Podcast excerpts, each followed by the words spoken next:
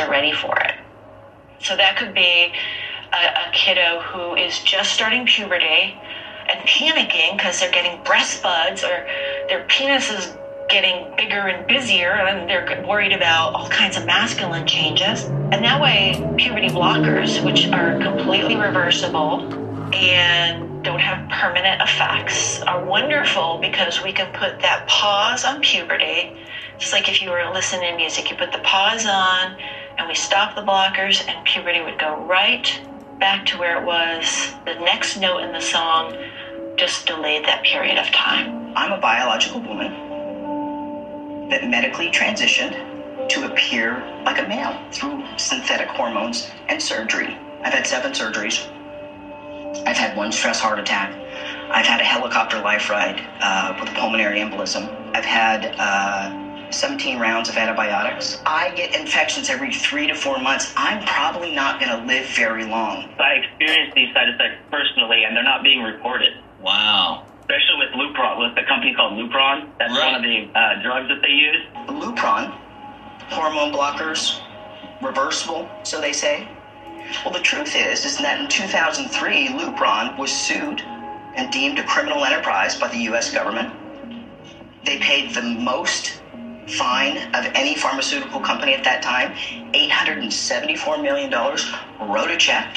Is Lupron chemical castration? Yes. We're giving it to pedophiles, aren't we? We're giving it to people that are dying. And we're giving it to kids, telling them that they were born in the wrong body and it's completely safe. One of the drugs used is Lupron, right? Which mm-hmm. has actually been used to chemically castrate sex offenders. You know what?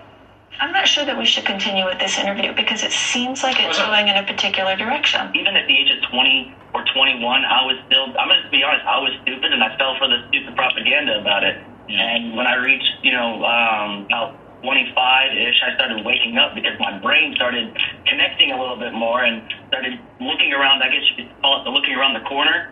Right. So I kind of was able to start realizing what is around that corner. That's a phalloplasty. That's a bottom surgery.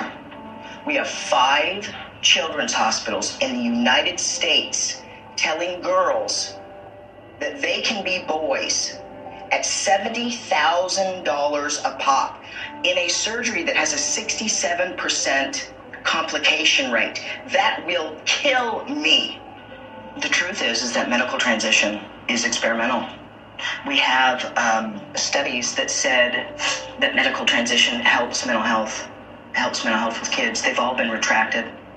But the only long term study tells us seven to 10 years is when transgender people are the most suicidal. After? After surgery. But that's transphobic to say. For the first time in history, a marginalized group has a huge dollar sign on the top of their head. Every child that they convince is is transgender and in need of medical transition, it generates $1.3 million to pharma. We're telling children when they haven't fully developed that all you have to do is medically transition and you fit in. I was one of those kids. It got me at 42.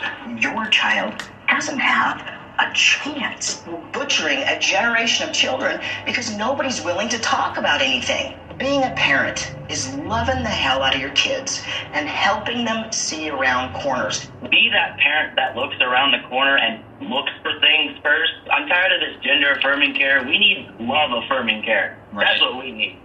I think it's time to Good morning, America. It's your favorite producer. Okay. Guest hosting for Harrison Smith in the first hour today. Later in the program, we're also going to be joined by Alex Stein. Who uh, made a round on the War Room with Owen Shroyer. So uh, if you saw that yesterday or caught it on banned.video and uh, they left you wanting more, you'll be getting more today. It'd be great. Uh, let's start off with uh, this novel concept I have of uh, kind of a hodgepodge of the most important stories. I'm going to call it something like the morning mishmash. I think that's an appropriate uh, sound. No, no, no. No stinger. Stop it. Okay, let's uh, start off with uh, some news. Uh, you might see this on Zero Hedge or around the web today. International study shows Pfizer and Moderna vaccines associated with increased risk of severe adverse events. Now, uh, it's important to note that this study is not peer reviewed yet. But international researchers have found that major COVID 19 vaccines posed an increased risk of serious adverse events that surpasses the risk of reduction for COVID 19 hospitalization. Take that first sentence in there. It's something that we've been saying at InfoWars this whole time. And uh, the, the science is finally catching up to our predictions, which were based on early scientists with credibility, speaking up, standing out, losing their jobs, losing their reputations. But uh, scientific researchers from Stanford, UCLA, Louisiana State, University of Maryland, Navarre Health, and a couple other universities uh, have a preprint academic paper that was published in June they sought to investigate the association between the FDA authorized mRNA COVID 19 vaccines and serious adverse events identified by the Brighton collaboration using data from the phase 3 randomized placebo controlled clinical trials on which uh, authorization was based, the researchers state. When we use the results to illustrate the need for formal harm benefit analysis of the vaccines, that we are stratified according to the risk of serious COVID 19 outcomes as well as the as well as contextualize the findings against post authoritarian sorry post authoritarian post authorization observational data. The scientific findings suggest that the risk benefit analysis is trending against the mass inoculation for COVID 19 due to the increased risk of serious adverse events in examined populations. Not to mention the risk of further developing the virus um, due to the virus adapting to weak um, immunity brought on by these vaccines. So, Pfizer and Moderna mRNA COVID 19 vaccines were associated with an increased risk of serious adverse events of special interest, with an absolute risk increase of 10.1 and 15.1 per 10,000 vaccinated over placebo baselines of 17.6 and 42.2, 95%. See, yada, yada, yada. So, you can see that, and luckily, if you're in the state of Florida, you've got Publix. Publix pharmacies refuse to offer COVID vaccines to children under five. Hooray! The Florida based grocery chain Publix says it will not issue COVID jabs to children younger than five, despite an announcement by the CDC last week recommending a jab for children aged six months and older. A representative for Publix Wednesday said that the company would not offer the jab at more than 1,200 stores to children under five at this time, adding that they would not be issuing a formal statement on the decision. No formal statement needed. Good job, Publix. Stay strong out there. For all you travelers out there, the price of air tickets is set to keep climbing. Propelled by inflation, the price of air tickets has begun to take off again after tumbling during the pandemic, a reversal that looks set, looks set to intensify due to environmental pressures, experts say. Environmental pressures? What do you mean by that? Well, the international airline industries are being pressured to um, keep up with net zero goals and uh, here you got the IATA is also pleading for government support in reconciling the long term commitment to net zero carbon emissions with those ambitious targets. This uh, article really does highlight a little bit of the controlled collapse that Harrison frequently talks about. That these these green energy goals are what's really bringing the economy down, and once the economy has collapsed, the people who are in the best position to profit or make moves in the economy will set up a new system. So, if you will be traveling anytime soon, it's probably best to get those air tickets now before they go up. In the United States, the average pro- the average price of an international flight has shot up from $202 in October of 2021 to 336 in May this year. So a little over a 50% increase, somewhere around a 60 65% increase in the cost of traveling internationally. And uh, people who travel have seen it. Little international news here Sri Lanka sued by a bondholder in the United States after their historic default. If you remember, we've got a wonderful caller, Simon, who has called in before and uh, frequently chimes in on uh, this show and others. And uh, he warned us about the uh, situation in uh, Sri Lanka and warned us that Sri Lanka could lead to a larger global collapse. It could be the domino that kicks everything off. And uh, what's interesting here is that um, these these bonds um, are what are paying the uh, they are paying the retirements um, of Americans. As a result, the favored Sri Lankan parties stand to be paid principal and interest in full while the bonds, which are also broadly held by the U.S. retirement systems, including Fidelity, BlackRock, T. Rowe Price, Lord Abbett, J.P. Morgan, PIMCO, Neuberger, and Berman and other U.S. investors remain indefinitely in default and unpaid, causing American retirees tremendous suffering from potentially massive losses of up to 80% of their original investment value. Lawyers from Hamilton Reserve said in their complaint. So Sri Lanka is starting to ripple outwards and it's starting to get out of control. Sri Lanka's economy has completely collapsed. Prime Minister. Sri Lanka's prime minister increased is increasing efforts to revive the country's completely collapsed economy amid lack of foreign exchange reserves and severe shortages of essential items. We are now facing a far more serious situation beyond the mere shortages of fuel, gas, electricity, and food. Our economy has faced a complete collapse, the Prime Minister said on June 22nd. It's no easy task to revive a country with completely collapsed economy, especially one that is dangerously low on foreign reserves. And uh, what's interesting to note here is that um, Sri Lanka will hold credit aid conference with India, China, and Japan for loan packages, and this is where geopolitically um, things can get kind of dangerous, right? Because China is looking to increase their influence with, you know, within the sphere of Asia, but, you know, internationally with a, a lot of different countries, especially in the Pacific Ocean.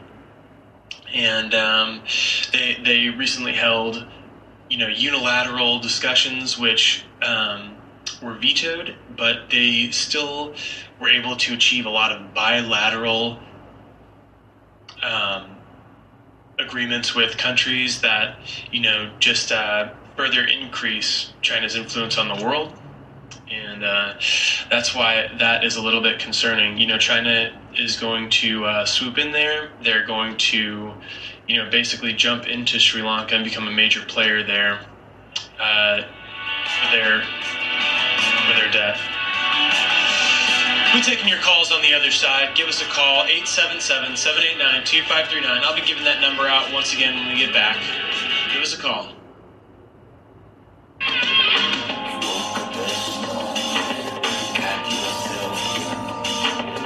Now with these red flag laws, am I right? Morning, everybody. This is Matt Weber filling in for Harrison Smith here in the uh, first hour or so. We are taking your calls. You dial 1 877 789 2539. We still have a few open slots. You can get through. All you got to do is call that number you saw on screen, which is 877 789 2539. We're looking to hear from uh, listeners, watchers, people who haven't called in before because we do have open spots. So uh, if I don't recognize your name, I'm probably going to take you first. If we recognize your name, we'll try to intersperse you here and there, but we're not going in the order in which the calls are received. I'm definitely looking to hear from uh, listeners we haven't heard for before on the program or we hear from infrequently. So uh, before we get to that, I just want to remind you guys that uh, Infowars is supported, or we are we are totally brought to you by you. You can go to infowarsstore.com. I'm sure you've uh, never heard this spiel before, but uh, it's true. And uh, Alex is one of those uh, responsible employers who reinvests, you know, all of his profits into his business. Um, there are a lot of hit pieces out there which uh, talk about you know all this money that he's made, you know, yada yada.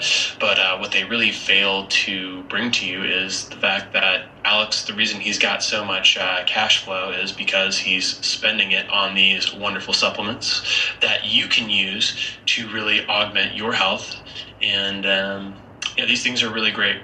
I, uh, I use a couple of them at home. I've used uh, Survival Shield X2 before, and uh, as we had a caller the other day, speaking of calls, um, a woman who called in and, and spoke to the importance of iodine in breast milk and producing breast milk. I know it's kind of a, a weird thing to talk about this early in the morning, but you know, but baby's got to eat, baby's got to feed.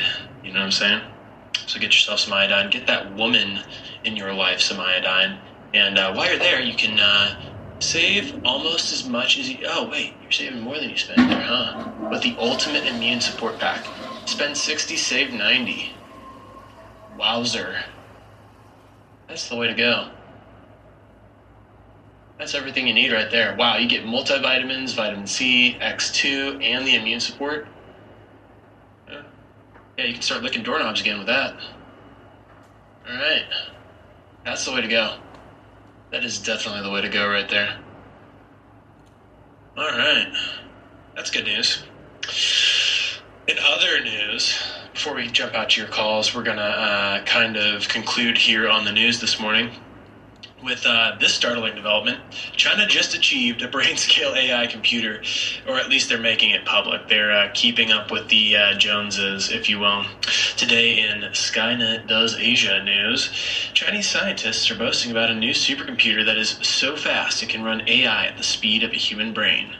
The computer, referred to as the newest generation Sunway supercomputer, is now on par with the latest machine built by the U.S. Defense Department sorry, the U.S. Department of Energy, called Frontier. That's the name of the computer, according to the Star and South China Morning Post. Earlier this month, the front Frontier has been named as the world's most powerful computer, uh, something that Harrison covered.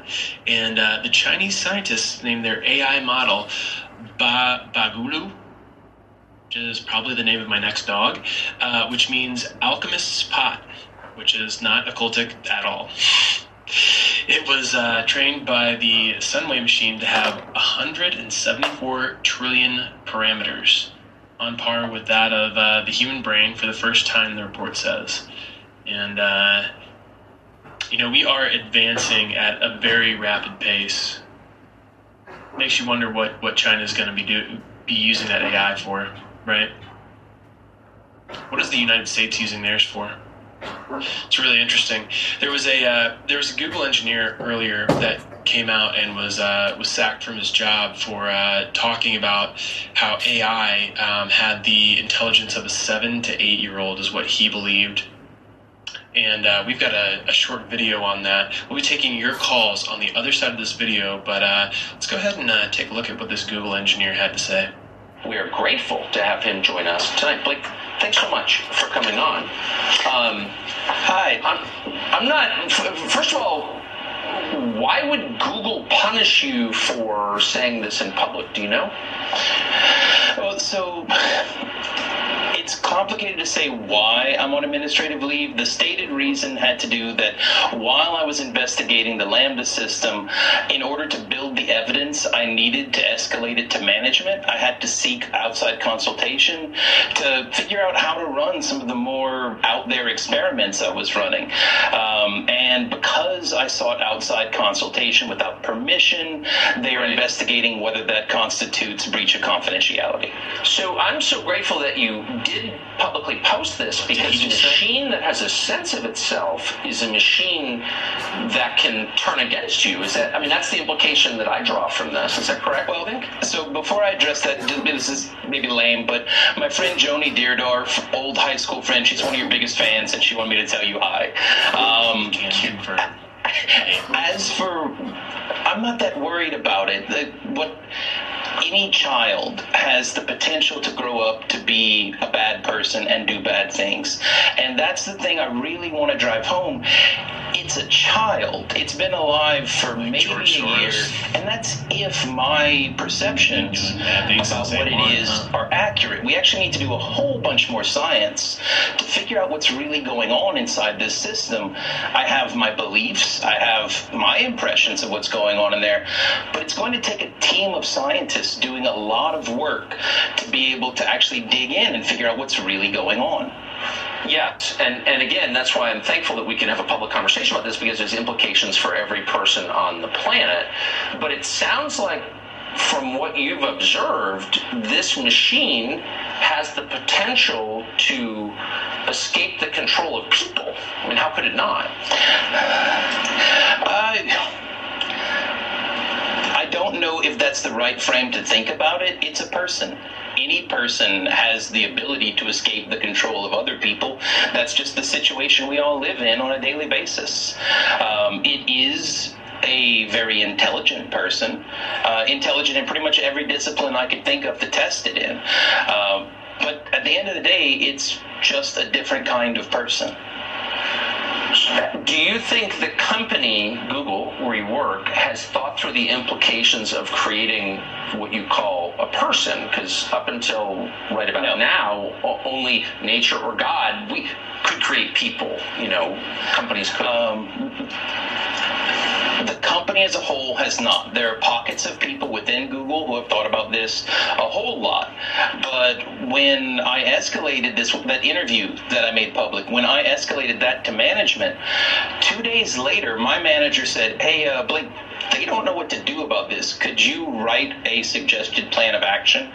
Because basically, I gave them a call to action, assuming off. that they had a plan of action somewhere, and they didn't. So, me and some other friends brainstormed and came up with a plan on what Google should do about it. And we escalated that up to management, and that was three months ago. Man, uh, we're going to save this tape. I, I do think 20 years from now, we're going to look back at this conversation at that point the world will be completely different, partly because of what you're describing, and, and, and wonder if we really thought it through. I, anyway, I'm just so grateful that you're letting the rest of us in on this. Blake Lemoine from Google, thank you very much. Thank you. Scary times, folks. Hey, uh, Sean, Matt, Josh, Marcus, Robert, stick around. They're rebuilding him. They're making him faster, stronger, more able to chew his food. Harrison is uh, getting a little dental work done, and uh, we'll be back in here in about 30 minutes. You better hope he doesn't stretch uh, into the next hour because we will be getting into some sacred geometry in that case, all right? We're going out to your phone calls right now. This is Matt Weber filling in for Harrison Smith. Speaking of Harrison, um, I just wanted to quickly plug his um, his Substack. Harrison um, has a Substack, and uh, before the show each morning, the uh, articles that he comes up with, he uh, he publishes on his Substack. So if you're sick of listening to me and uh, you want to get in with uh, all of the news and views that uh, are in Harrison's perspective, you can go to his Substack, which is something. He'll tell you it's Harrison Hill Smith. Uh, you just search for that on Substack, you're going to find him. you're gonna see a lot of these daily dispatch, but you know you're gonna find all the articles that that we pull from each day, and it's a great way to uh, keep in touch with the world each morning. You'll get it before uh, 8 a.m. Central. So, with that, uh, we are going out to the phone calls. Sean in California wants to talk about international shipping. Sean, you uh, you're green light. You're good to go. Good morning, Matt. Uh, you're doing a good job to keep up the great work. Thanks. Uh, have you noticed? Yeah, have you noticed that while the price of airplane tickets are going up, uh, different shipping companies they're not really having that big spike in their prices. DHL, FedEx. Uh, I live near a uh, Hallmark store that has U, U.S. Uh, Postal Service in it, as well as a UPS store. They seem to kind of be being, you know, uh, a nice flat rate, or if they're adjusting, it's for inflation. And I would even say Amazon hasn't jumped their shipping up. Now they both use, or just like uh, the airline industry with passengers, they both use large jumbo jets. So I'm looking at like one of these groups is getting the hookup, maybe say Amazon and the like, and the other group being, you know, for us regular folks, they're increasing the prices on us to penalize us for traveling. You know, kind of the, the Jeff Bezos homie hookup. Yeah, no, How do you the- feel on that? No, I, that is very interesting. And uh, you know, if you think about the the pain that people experience, right, um, not being able to travel, right, no leisure, that is uh, Exactly. something that that gets people to to comply, right? Um, Well, exactly with that, and remember, you know, the elites will still always be able to afford the goods to have them brought by drone to their places, versus those of us who actually have to work for a living and go out and you know get our groceries, uh, physically speaking. Also, real quick, I got permission to plug for you. sure. You Yeah, got? I have the order that I've been talking about that I placed for this uh, last week. One of the other items I ordered on that was the new neck and beard formula, or a hair and beard formula, excuse me. and in that in that particular uh, formula, one of the reasons I bought it, besides some of the choice ingredients for uh, hair and beard maintenance, was that there's a zinc in there. And right now, uh, the way things are going, folks, you can't have enough zinc. You know, it's good for your masculine health, good for your feminine health. It's an all-around good supplement to have in there. So if you can't get the multivitamin from InfoWarsStore.com, get the hair and beard formula, and you'll at least get some zinc in your diet, along with the vitamin E and the other various uh, things that are in there. Uh, real quick before I let you get rolling too, uh, for the folks who are of the motorcycle mindset, uh, go to bornfreeshow.com. We have a Lucha Libre show this weekend up behind Irvine Lake in uh, California, Silverado. And I will probably be putting someone through the table. I'm just uh, giving you guys some spoilers there, but you know, if you like patriotism, Harley Davidson, girls, and beer, it's all going to be there. Uh, Californians, we're coming back. We're not putting up with these lockdowns. We are definitely going to have a party. Nice. So show up in person. Are you guys streaming it too for people who can't make it out to Cali? I am I'm hoping we get that going. Uh, right now, it's bornfreeshow.com. That's the uh, site with all the information as far as like tickets and what your uh, pass gets you. It's an all-day pass. 200 vendors will be there. So if nothing else, there are patriots that are there. I have a bunch of Infowars stickers I got from my last order that I'll be passing out. And that's the other thing too. We got to do word of mouth. You know, I keep telling people they got to assemble, not just you know to sell each other some eggs or some milk from their cow in the backyard, but just to get together and get people's spirits back up and get people motivated. Uh, you know, turn this republic back around. Yeah, no, that sounds like a great way to meet uh, like-minded patriots, folks like that. Right on. We got the website on screen right there. Thanks, Sean. Uh, we really appreciate it. And uh, speaking of that hair and beard, I could probably afford to use that too, huh? It might help. Or it might, might get you a little more luster in that. Also, uh, we have a free conference call tonight. Uh, drop on to national-assembly.net. We got a free conference call 6 p.m. Pacific. We got a question and answer period after we handle very short business we go through. So if people have questions about that, restoring their life. Uh, me and uh, Owen and also me and Harrison have had some really good uh, question and answer you know moments here this week, and uh, I hope to keep plugging people in with more and more knowledge. So I hope to see you guys there. Awesome. Thanks, Sean. Uh, guys, go check him out. And uh, if you need to go back in the uh, program, uh, find the website and everything like that. Uh, let's take a uh, call here from uh, Patty in North Jersey. Patty, uh, you want to talk a little bit about uh, Sri Lanka a little bit? Hey Matt, how's it going? Hey, it's going pretty good. How you doing? Sorry, I was just looking doorknobs. I just got back. Nah. Uh, I want to. I Got want that to immune make a support weird. huh? Oh yeah. Oh yeah. I want to make a weird plug. It's kind of uh, off center and definitely a little early for this, but the uh, someone I know, you know, in the Chris Farley sense, someone I know used to take those penis pills from the gas station, and uh, X2 actually is the natural, probably safe way to get the same results you want from the items at the gas station. So X2 definitely works for male manliness parts. Just letting you know. Mm. Uh, somebody, yeah, I was, you know, somebody I know, you know, somebody I know, he knows about that stuff. But anyway, Gotcha. It's the, it's the cure to the to all the uh, hormone blockers that uh, the children out there are, are getting as uh, their daily regimen in schools now in public schools. Oh yeah, if they get the school lunch, if they get the uh, the social agenda school lunch, they get a whole bunch of artificial, genetically modified food. It's crazy. It, not just that. Not just that. Those kids are getting like plastics and things like that all in their food. I mean, if you if you take a look at you know not just uh, all the, the food that they get, but you know the food that is in restaurants. So this is what everybody's eating. If you eat out, right? Um, I remember someone who uh, I used to live with worked at a Panera, and they brought home the macaroni and cheese, and it's like in this bag, and it just looks so utterly disgusting when you see it like that.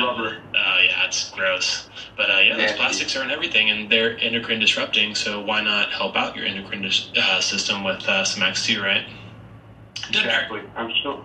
No, it does not hurt, and it definitely helps in other ways. And it's definitely natural. It's needed, and it definitely helps with uh, maternity and being a mother. I needed to make a. Uh, I wanted to talk about the crash, but I had to make a public statement.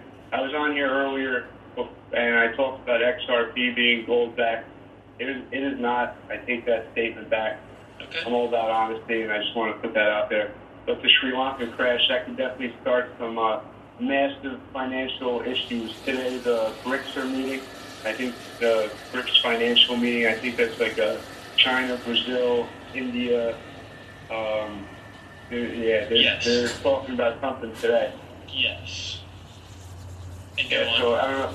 And uh, technology is evolving very fast.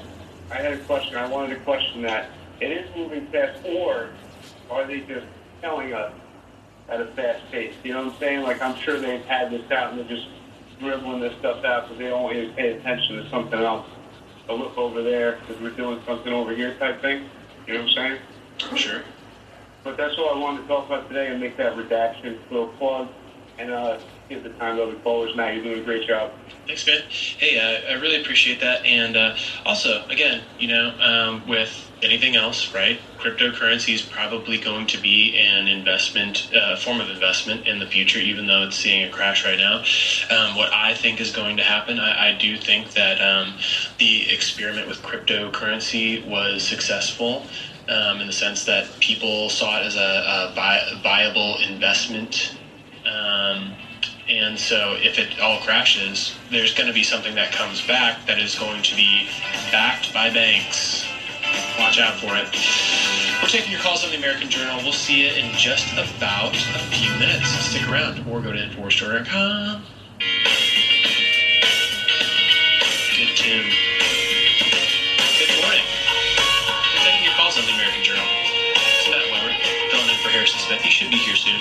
We hope, we pray. But until then, we're taking your phone calls. Josh from FEMA Region 6 uh, wanted to call in about COVID Land 3. Josh from FEMA Region 6, if I'm reading that right, uh, go ahead and uh, give me the lowdown on COVID Land 3. Uh, it's pretty good. Uh, they said, uh, one, two were pretty good, and it just got more intense. And three, it really just you know hits the heart, you know, the kids and everything. And it's awesome that they had Greg Reed do the narrating. Awesome, he did great. And uh, I did have a question uh, earlier when I called in, and uh, it was about uh, talking about Alzheimer's down 10 years down the road and Dr. Tenpenny in there talked about uh, frontal lobe generation from the spike protein, and that explained it completely, perfectly for me. It's like So more scariest thing. to information for me. Yeah, I feel like, I and feel like uh, neuro, neurodegeneration is like one of the, the biggest fear selling points. And it, yeah, you know, I, I experienced a little bit of it when I had COVID for the second time. And it is, it is like no joke, you know, and coming back from it, you know, it feels like it takes like, for me, it took like about a month, you know, to, to really feel like the effects of that brain fog wearing off. But it is a scary thing, and, and they talk about it a lot in COVID Land 3. Uh, she just brought it up, and it's just a whole bunch of information. You know, you just see it all right there. Especially like your first local news with the kids and all these people getting affected by the shot. But when you see it in the big mass, you know, it just hits way different. And uh, I, I want to also add that that uh, DM video yesterday. That's from a pretty good documentary. It's uh, Planet of the Humans, and it talks all about this renewable energy and everything. So it came out like 2019. So if you guys want more stuff on that, that's a good way to go. Yeah, what's the name of that documentary? Uh, Planet of the Humans. Planet of the Humans. Sounds like a uh, sounds like a good doc to check out. Oh, there we go. Oh, that's the Michael Moore documentary, isn't it? Yeah. Yeah. Okay. Yep. That's the that's the only bad thing about it. though. Yeah, yeah, yeah. No, it's that's that's uh, an interesting one. I, I caught snippets of that one. That's where he's uh, kind of blasting the the whole greenwashing thing, and he kind of exposes a lot of those green scams. Yep. Yeah, that's definitely uh, that's definitely a good one. What did you think about that one? I think it's a pretty good film to wake people up Yeah. that are for that. Do you think it redeems Michael Moore? Is he going to heaven? Uh, Maybe I not. think it's a, something good though, at least. You know. Yeah, yeah, no, it's something that, uh, yeah, I think uh, people who uh, talk about the the dangers of this whole Green New Deal definitely worth checking out. It will help you, you know, with your your conversations that you have with other people because so much of, of breaking through to other people is is really kind of breaking through the like these stale arguments, right? These arguments that are partisan, these arguments that are, you know, this, that, the other thing, that are that are just mainstream arguments, right? When you kind of start thinking for yourself and you start looking at like, oh yeah, you know, there there could be um, like there could be man-made climate change that could not be right, but it's like when you start talking to them, it's like, well, what what do you think humans can do, right? And also, you know, maybe let's stop thinking about pollution in terms of just carbon. Let's start thinking about pollution in terms of, you know, microplastics or other chemicals that would that you know we're putting into the environment right? When you start getting people thinking like that they're like oh yeah you know it's it's not just one thing. And that's a great way to uh, actually not just like win them over to your you know point of view but to get them thinking and you know to have like a constructive conversation. I feel like those are always so refreshing. Yeah, I think uh, a good term to use for that is instead of like brainwashing, it's greenwashing. Right. And uh, I think uh, you guys should get Harrison Smith and Jay Dyer together. These great streams. Yeah, no, that sounds that sounds like something uh, we could definitely put together. So yeah, we'll uh, you know we'll reach out to him. That sounds like a great suggestion. All right, thank you. Yep, thanks, Josh. All right, we're going to uh, Robert in San Antonio. Wants to talk about Uvalde Police Port. Oh no, look, Uvalde Police says uh, there was a super fast response. Robert, what's uh, what's going on? Hey, buddy, can you hear me? Yeah, I can hear you real well. Good. So, uh, yeah, man, I've lived in uh, Uvalde for uh, years, and uh, I'll tell you this: the Uvalde uh, Municipal Police, and there's also a, a state uh, DPS station there. They show up super quick. My, you know, a couple times I triggered the alarm on my parents' house, and man, I'm talking in two minutes. I had cops all over the place, so I don't know, uh, you know, what to say about the whole Uvalde school shooting thing. But boy, you know, they show up quick. Right. And then one other thing, if you if you don't mind, let me slip this in. I'm Sure. a, I'm No, a, I- I- I'm a uh, I'd like to talk to, to you about that, but yeah, t- tell me a little bit about your background. Well, let me let me get to my point because I, I talked to uh, Alex about two weeks ago, and and, and I, I was not getting to my main point. I'm a documentary film junkie. You know, I mean, like if I have some free time, I'd love to check out documentaries. Same. So hey, check out. Uh, so and these have been deleted from YouTube, which makes me more interested because you know they're trying to hide it. Okay, what you got? So Sandy Hook, the real truth hyphen documentary. Sandy Hook, the real truth documentary. I found this through Bing. You can't find it through Google. But it's G O Y I M T V dot TV. No, Hook, Robert. Robert. No. Yes. That's bad. That Goyim TV crap. Are you kidding me? Okay. I mean, I, I don't know. You're a documentary and you're bringing that crap to the table? No. Robert. Okay. No. I'll, I'll defer to your expertise then. Well, I tell you, And the if you other want, one if you want to talk real- about Sandy Hook, you know, it was a tragedy, right? Okay. And I'm even going more to defer. I'm going to defer to you, sir. Yeah, no, I and for all listeners out there, I would tell you that these Goyim TV people, they're a bunch of white. They they are actual white supremacists. They you know are loud and proud about that. Um, they they do try to push their own views, and I would not consider what they say um, to be absolute truths in, in any sense. Um, and yeah, they, they've picked a bunch of fights with us. They're they're bad people. All right, so go check it out if you want. You know, make your own, come to your own conclusions. But um, those folks, I'd steer clear. And also, I would definitely not go to goyim.tv on your own web browser. Uh, that's a bad idea. Hey, I'm waiting for my. Uh, I got that three pack uh, with the. Actually, I try. I tried the uh, the. What's Sounds. it? Uh, I can tell you've been waiting for whatever you've been waiting for. Robert, thanks for giving us a call. Um, we are going out to Jason in Maryland. Jason in Maryland. How you doing? Yeah, I'm doing great. What's going on with you? Doing good. Uh, not a whole lot. Just driving to work. Um, first time caller. a little on. nervous. Uh, Same here. I'm a Um, listener than I'm a talker. right. There you go. You can hold hold me up then. Um, so my main question is how how do we beat these people? And I get that you know Okay. you know How everybody beat these to- people without a war? Without a war, exactly, because they have the system so rigged, and we have little wins here and there, and I, I just, you know, I just don't see it happening. With, I mean, I would love it to, um, Yeah. but This is definitely this is definitely a long discussion, but um, it starts with um, you know waking people up, you know, winning them over to your perspective. It starts with not allowing them to divide you. It starts with understanding that the news is meant to um, discourage you and demoralize you, and um, you know there is uh, there is so much you can do in terms of non-compliance. Um, y- I, I mean, it is. This is like a. This is a huge, huge. It's it's like the most broad question. You know what I mean? But Right. what, what I would say, what I would say is that it starts with voting. Uh, you know, it starts with voting local.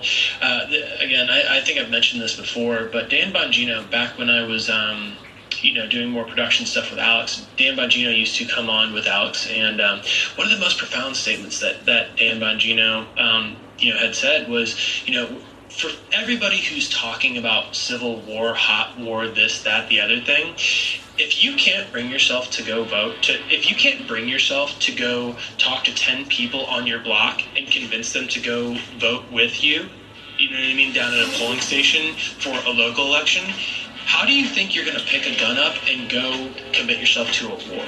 Like, whoa. Talk about a path of least resistance.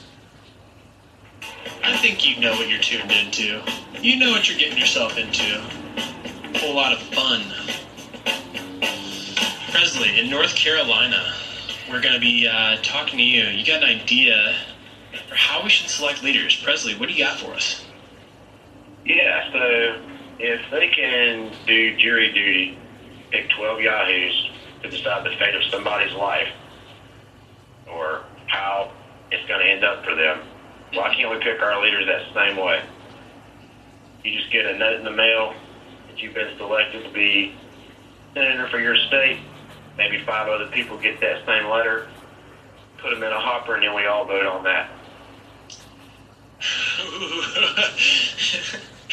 well, I mean, uh, yeah, I mean, you get, uh, you, you got a I wide if- mix of people.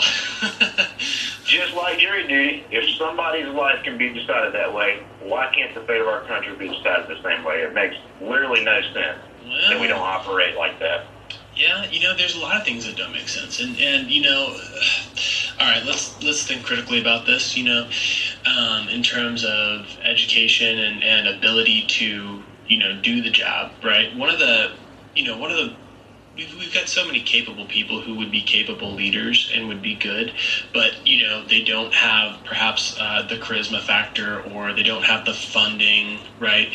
Which is something that kind of bars you know good leaders from getting in. But yeah, no, I do like the idea of randomly selecting people, right? I mean, they should still have like the requirements that you have to be for president, like a certain age, a citizen.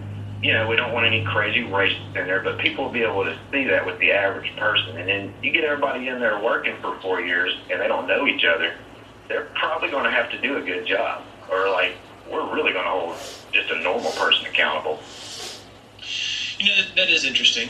Um, you know, just to uh, play devil's advocate here, you know, what do you think about the average person, you know, being corruptible, right? I, I don't think that corruption is something that is exclusive to elite people on the in the inner club. I do agree with you that you know perhaps this could help to kind of break things up, like break up, you know, some of those big clubs. But but tell me what you think about that. Do you think someone who you know is making you know an average salary, let's say fifty to eighty thousand dollars a year, that's that's pretty modest, right? Let's say you know someone gets offered a deal by lobbyists for a million dollars, a couple million dollars. Do you think that they'd turn that down, the average person? Um, probably most people are going to be tempted by that. I agree. But at the end of the day, they're probably going to come to their senses and realize that they don't have the means to hide that kind of payout like these elites do, if that makes sense. So I think they're going to be worried about being held to more accountability than these people that we've inadvertently put on the pedestals over the past decade in our government. You know what I mean? I do know what you mean. And speaking of, you know, leaders on a pedestal, right? Um, I, I think I can totally get behind, um, you know, making sure that there are term limits on on all elected offices, right? Right. Um, but also, yeah, changing changing the whole. Uh, paradigm of you know worshiping these elected leaders like doesn't matter who they are you know what I mean we shouldn't Given be, we shouldn't the power, given the power to people that don't necessarily want it, it I think is a good way to go about it. Okay. Now, Okay, I can see that. I can see that. Yeah, no, that that is uh, that is a really interesting idea, Presley. I appreciate it, man. Yeah, hey, and I You're doing a great job, man. Thanks, dude. And can I do a song request? Sure. What you got? All right, "World Destruction" by Afrika Bambaataa and Time Zone. Okay, I'm seeing some uh, some good reactions from the crew, so I think we can make that happen. Maybe not uh, in the next two seconds, but maybe come back. Oh no, dude! right. Just sometime in the coming week. That'd be great. Cool. Presley, thanks for giving us a call. We are on our way to break right now, and um, I'm still alive. But um, uh, stay tuned, guys. We'll be back in just a minute taking more of your phone calls on the other side. This is the American Journal. This is Matt Weber. Filling in for Harrison Smith. He should be back sometime soon, we hope. Maybe he'll have Novocaine. This might be a regular tune. So Presley's rocking out too.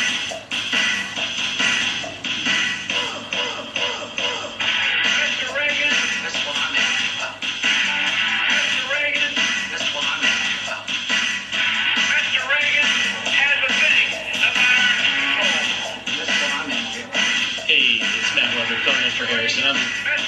I'm rooting right now. Cool song. Taking your calls here on the American Journal. Jamie in New York. What do you uh, What do you got for us? You got some comments. Maybe some encouragement. But don't flatter me. I'm susceptible to flattery. Hello. Hey, Jamie. Hey, how are you? Hey, how you doing? Harrison, I'm just checking to see if I'm on the air right now. Because Oh, you you are hot. You are on the air. Coming in loud and clear. How you doing, Jamie? Yeah, yeah, I, I love your uh, statement, and Alex, and I was telling uh, the guy that I was on the phone with it. honestly, you guys, I don't care if people that are listening, um, you know, belong to any of the particular faith, Muslim, Christian, or Jewish. I happen to be uh, Christian and Jewish. Um, on one side Jewish and just Christian by belief. But I feel that um, you know you guys and especially Alex has been doing this for so long. They're they're like modern day prophets, and um, I would say Alex is like a John the Baptist because he's he's he's he's speaking truth to power, and people don't realize what risk this man is putting his life in. You know. His reputation, everything. His yeah. everything. I mean, I'm sure he can't walk the streets in peace if he's in a place like New York or, or, or a liberal state. And, You'd be um, surprised. He gets he gets mixed reactions, but uh, definitely either hot or cold. That's for sure. I mean, I'm sure because you know what? There's a lot of people I feel like in New York that they they they are siding with the truth. It's not particularly Alex. It's the truth. It's just the truth, man. Sure. They're siding with the truth, but they are afraid to speak out because you, you don't know who you're talking to in a, in a blue state like New York. You don't know. Well, not just that, but it, it's it's not just New York. It's um it's that's psychology, right? Isn't the uh, the Asch experiment where um, you know you get uh, a couple of uh, people who are in on this whole gag, and uh, you get a participant who you know is unwitting, has no idea, walks into an experiment, and they see three lines, and they're asked to uh, point out the line that is uh, the longest, and uh, they they choose the correct choice, but the other participants cl- all uh, clearly select the wrong choice, and uh, the the unwitting person, you know, uh, typically more often than not, right? Uh, they they comply, right? So, yeah. I mean, I don't know if I, I I'm not familiar with the Asch experiment. I'm listening to what you're saying. Sure. But I I I honestly don't even know if it's about false choices. I really think that we have you know this mind manipulation going on all the time. Not just the fake news, but I feel like it's it's in the commercials, it's in the movies, it's in the TV shows, and that repetition is casting this spell. And I'm just using spell, not No, literally, it but is. It is. I mean, if you want to get technical, it could be it's said to be hypnotic social programming, and uh, it's become effective because these people are just just people in some of these states. And I know you said there's a mixed a mixed bag in some blue states, Sure. but it seems almost impossible, it's insurmountable to oppose this because they're I feel that they're cheating even at the local level. They're cheating. Uh, it's just uh, I know that there are people that have voted for more conservative um, leadership in states. But yet the, the perception isn't there, right? So people are are unwilling to challenge the vote, or they're willing to accept the fact that you know uh, the the blue candidate wins because you know they're in a predominantly blue area. Is that is that what you're saying? Um, no, I, I, I- just think that it's uh, they're cheating. I think they're cheating. Cheated in the federal election, and they're cheating at these local elections purposely because they know that they have to have all the dominoes fall in order to be ready for the next uh, um, federal election. So I, I, I think that's what it is, and I think just people are just so disheartened they're not going to oppose it. It doesn't seem to do any good to oppose it. Um, I don't know what the solution is, but just the fact that I, I, I do think it's a spiritual battle because when you have at such a mass level people rejecting the truth at every level of society, this is a spiritual battle, and we have to approach it spiritually. I, yes, actually, I used to myself. I come from a Democratic family. I used to think Alex Jones was crazy. And I, I'm a child of the 80s and 90s. Okay, I used to think Alex was crazy until a bus driver told me to listen to him one day. I listened to him. At first, I did it for entertainment. I thought, let me listen to this guy.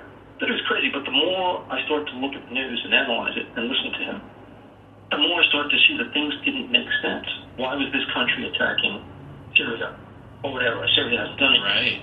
And and I, and I looked at the articles, and then I looked at like different contracts that countries have with um, African nations that for diamonds or whatever natural resources, and then you look at the Pan African movement uh, that Muammar Gaddafi had started, and how he wanted to get rid of the dollar as the reserve currency and all those things. And basically, you realize that the only thing that's propping up our currency is uh, threat of force and Right. violence and, and nuclear nuclear attack. And then you, you come to the, you start to you do start to see from from listening to him, if you do your own research, uh, that we're being we're being lied to constantly. And the thing that's so heartbreaking is that people are suffering in these other countries that are being uh, controlled. They suffer through violence, like in Iraq, and what they did to the people in Iraq. It's you know we sit here in the United States and we think, and again I'm not Muslim, you know, okay, I'm not, No, no, but you've got, you've got empathy. You're a good person. and I, yeah, I, I see these people. I have a brother that's an ex-marine, and my, my, my uncle was in the Korean War.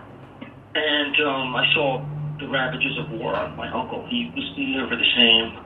He he was a, a very handsome man. He looked like Errol Flynn. I'm not exaggerating. He had women after him, but he did not come back the same. And his life was like not completely destroyed, but it was never the same.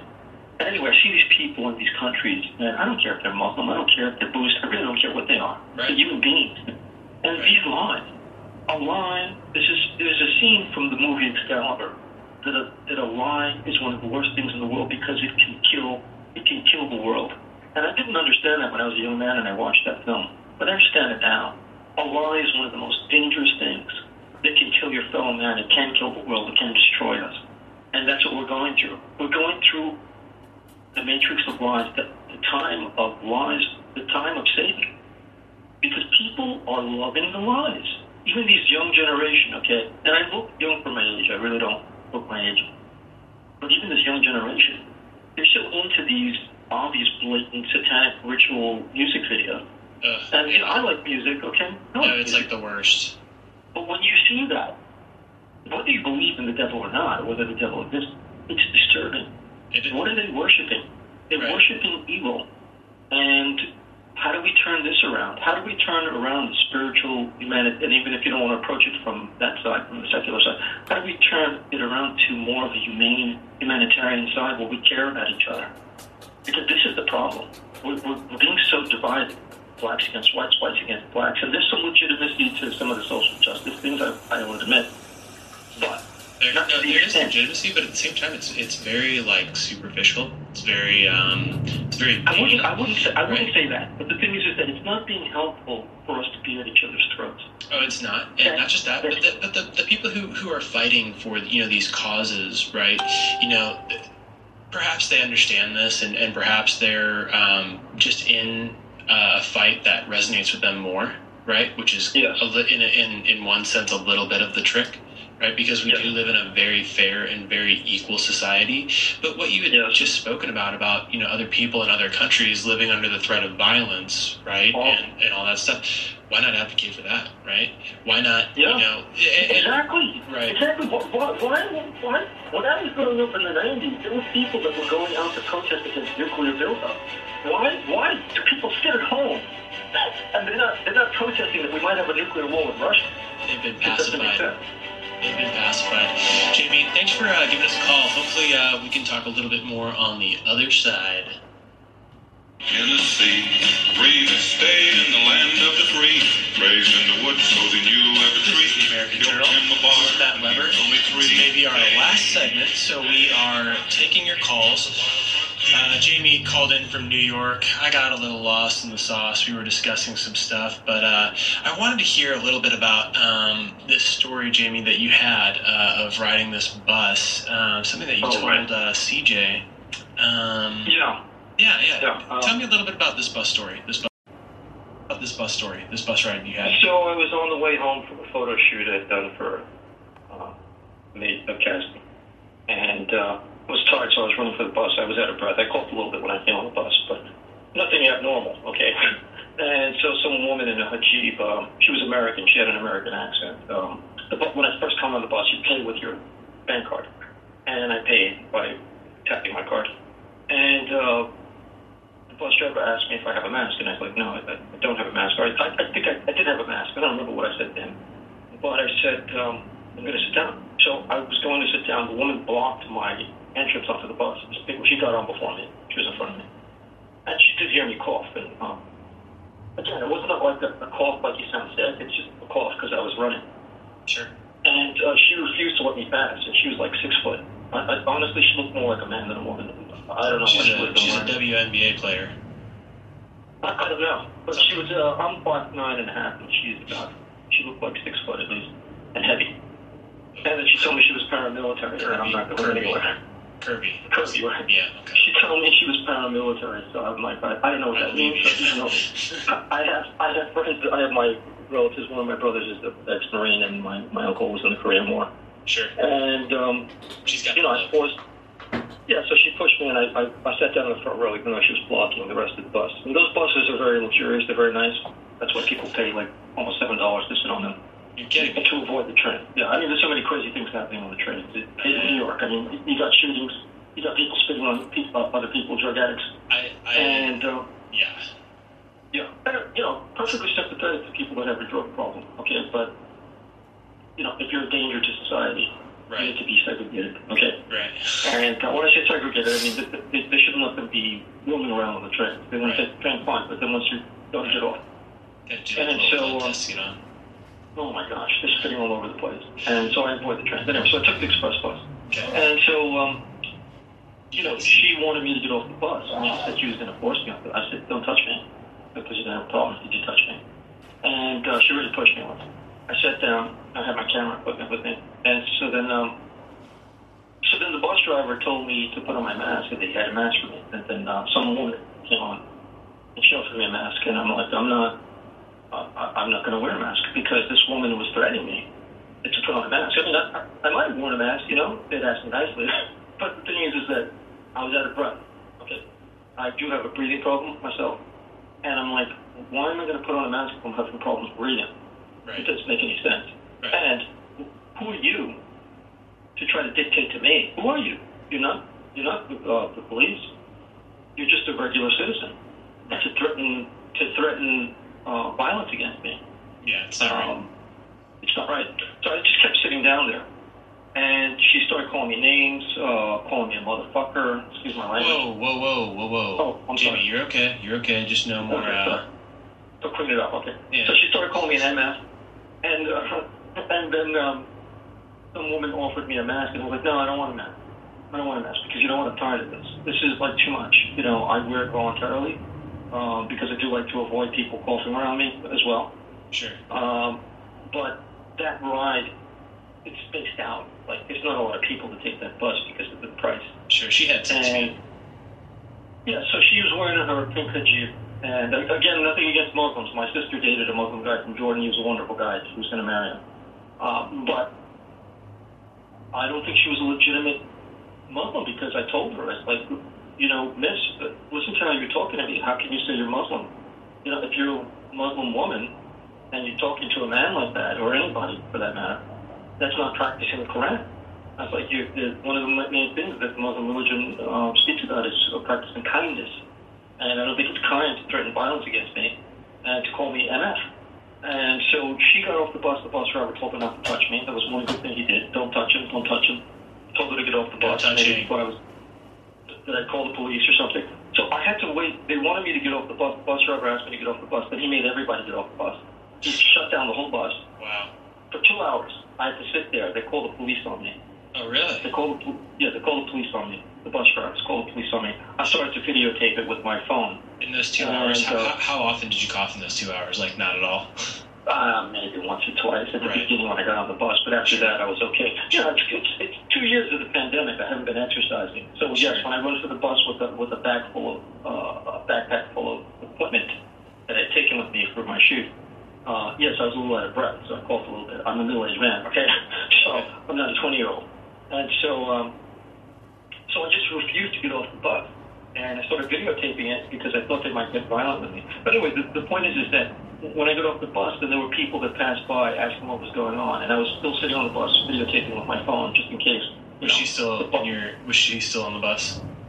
Or did she be? No, did she was not at the bus Oh, at that oh, okay. point. She got off, and she started cursing at me more on the street uh, and telling people about the mask thing. She started telling people. So some guy comes up and says, looks at me on the bus through the glass and says, sticks up his middle finger and says, "You're a D head. You're a D head," mm. and just getting all this hate from these people that they just got, they don't even know what was going on. And, you know, I just started videotaping because if the police came, you know, I'm like, listen, I don't want to get shot over this. you know, that I'm not wearing a face mask. I can imagine uh, if that would be reported in the news.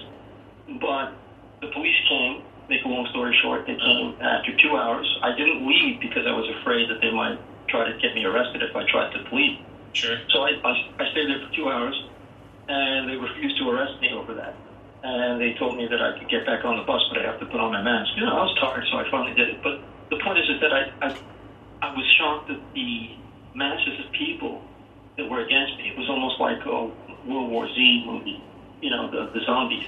Right. And um, it's just a mass hypnosis or, or, or, or mass spell Right. on the public. Right. No, no, and, and, and you know how they do it, right? Is is through fear, right? All of those people are afraid, right? You think so? Oh, you I think, think- so? Sometimes I- I, I think, think- I sometimes I think it's, they like the power. It's a power trip. Eh, you know what? But the they're they, they get this whole power trip feeding off of the fear of others. They're you know they they understand that, that they they feel afraid, and so therefore other pe- people must feel afraid, and therefore they must stand up and be this you know champion of nothing. Champion of I don't know what, of, of, of misinformation. Here's the punchline, though. Here's the punchline. Tell me. When I got back on the second bus to go to my bus driver, because you know they, they closed down the bus I was on. Okay. The bus driver was not wearing a mask throughout the whole ride, and I videotaped it when I got off the bus. Uh, No it, would, it would have just been epic epic gold if if the the woman had stuck with the ride with the maskless bus driver, wouldn't it? Uh, oh, oh, yeah, no, she got on another bus because I was sitting there for two hours, so she Of had gotten course. on another bus. Yeah. But the thing is, is that um, you know, two hours. They told me this was the policy, I, even though I had an article from CNN that showed that the mayor here in New York, who's Mayor Adams, had changed the policy that is no longer mandated on the city buses or on the trains to have to wear a mask. It's now voluntary. Jimmy, we're on our way to break, but hey, hey, way to stand up. Hey, way to stand up to these people. I know it's an inconvenience for you, but you got to do it. You're the Journal. Matt Weber here. We're going out to your calls, but before we do, I'd like to remind you that you can save more than you spend right now when you go to InfoWarsStore.com. We've got tons of immunity specials right now for products such as the uh, vitamin D3 gummies, very, very tasty, high quality gummies, the immune support, nascent iodine, survival shield X2, and uh, our multivitamin. All great stuff. All stuff that you will need, uh, especially with the uh, the coming waves of COVID and monkeypox. Heaven forbid. Heaven forbid, folks. Uh, I just want to let you know that Harrison Smith is in the building. I'm looking at him through the glass. He might be on the camera soon. He's getting ready. Harrison, have they rebuilt you? Have they made you stronger? They made you more capable? He's the six billion dollar man. All he's got to do. Hey Harrison, let's play a trade. Let's play uh, a game called Trade Trade Your Job today. And here, flip that switch, and then talk to me like I. Tell me, tell me, tell me the news updates. Hello, hello. Yes. Testing, testing. Can you Oh, hear me? This is what I sound like whenever. Okay, all right. How's it going? How, how did that go? It's good. I'm, I'm rebuilt. I'm better. I'm I'm ready to take on the globalists once again. Right on. Hey, how about you sit right there and we'll, we'll both take some calls. We'll both chime in. I'm And, for it. okay, all right. So uh, I pick with my um, host powers. Uh, let's you know let's do Marcus in Ohio. I feel like that would be a fun one for both you and I to take the conspiracy quiz. So Marcus, this is uh, this is going to be a joint quiz, and Harrison, no copying, okay? He's agreeing. Good morning, gentlemen. How you This one, hey, I'm good. I'm good. This one's a little different. I've got two different options, and I want you guys to pick which one's more believable. Okay. Does that makes sense? We're ready. All right. Mermaid or Nephilim, Nephilim, however you say it, the giant. Nephilim. I'm on full full on Team Nephilim. Okay, yeah, same here. I don't know if you've seen the, some of Steve Quayle's uh, profound work on giants, but uh, he had me convinced. Awesome. Okay, how about the time travel or that we're living in a simulated life? Ooh, I think I'm team simulation. I'm team simulation big time. Ooh. If it's a simulation, wouldn't that make time travel completely possible? I don't know I this should is have I should have spaced those out. You're right. Okay. And then um, this was kind of funny: aliens or honest politicians. Oh. Dang, that's a good one. You have to pick one. You have to pick one. Well, Uh, I- gosh, you put that S on the end of politicians. I know there's one honest politician. His name is Ron Paul, but other than that, I don't know about multiples. I, I could go team aliens. I, I'd like to believe. I'd like to believe that they're real and that Jesus died for them too. Awesome. How about black hole, alternate reality, or Hollow Earth? Ooh, black hole, alternate reality. Duh. I think they, Hollow they Earth. thought that CERN there or whatever. Are you just disagreeing to disagree, Harrison? Yeah, no, I'm, I'm full team Hollow Earth. What do you think's in Antarctica? What do you think they're protecting so much? The Haven't you portal to the Hollow Earth. Haven't you ever seen Interstellar? That was like based on physics. sure, physics. Hollywood, yeah, right. Hollywood never lies. And then we have evolution or intelligent design.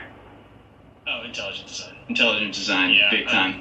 I'm like, even though like there are people who are out there who who think that the theory is not very popular, s- circling back to uh, sacred geometry and all the numbers that you see in Fibonacci sequences and how you know everything kind of stems off of these these really interesting patterns in nature and you start thinking about the complexity of the world and how we've you know come to evolve and perhaps that's just our understanding of it.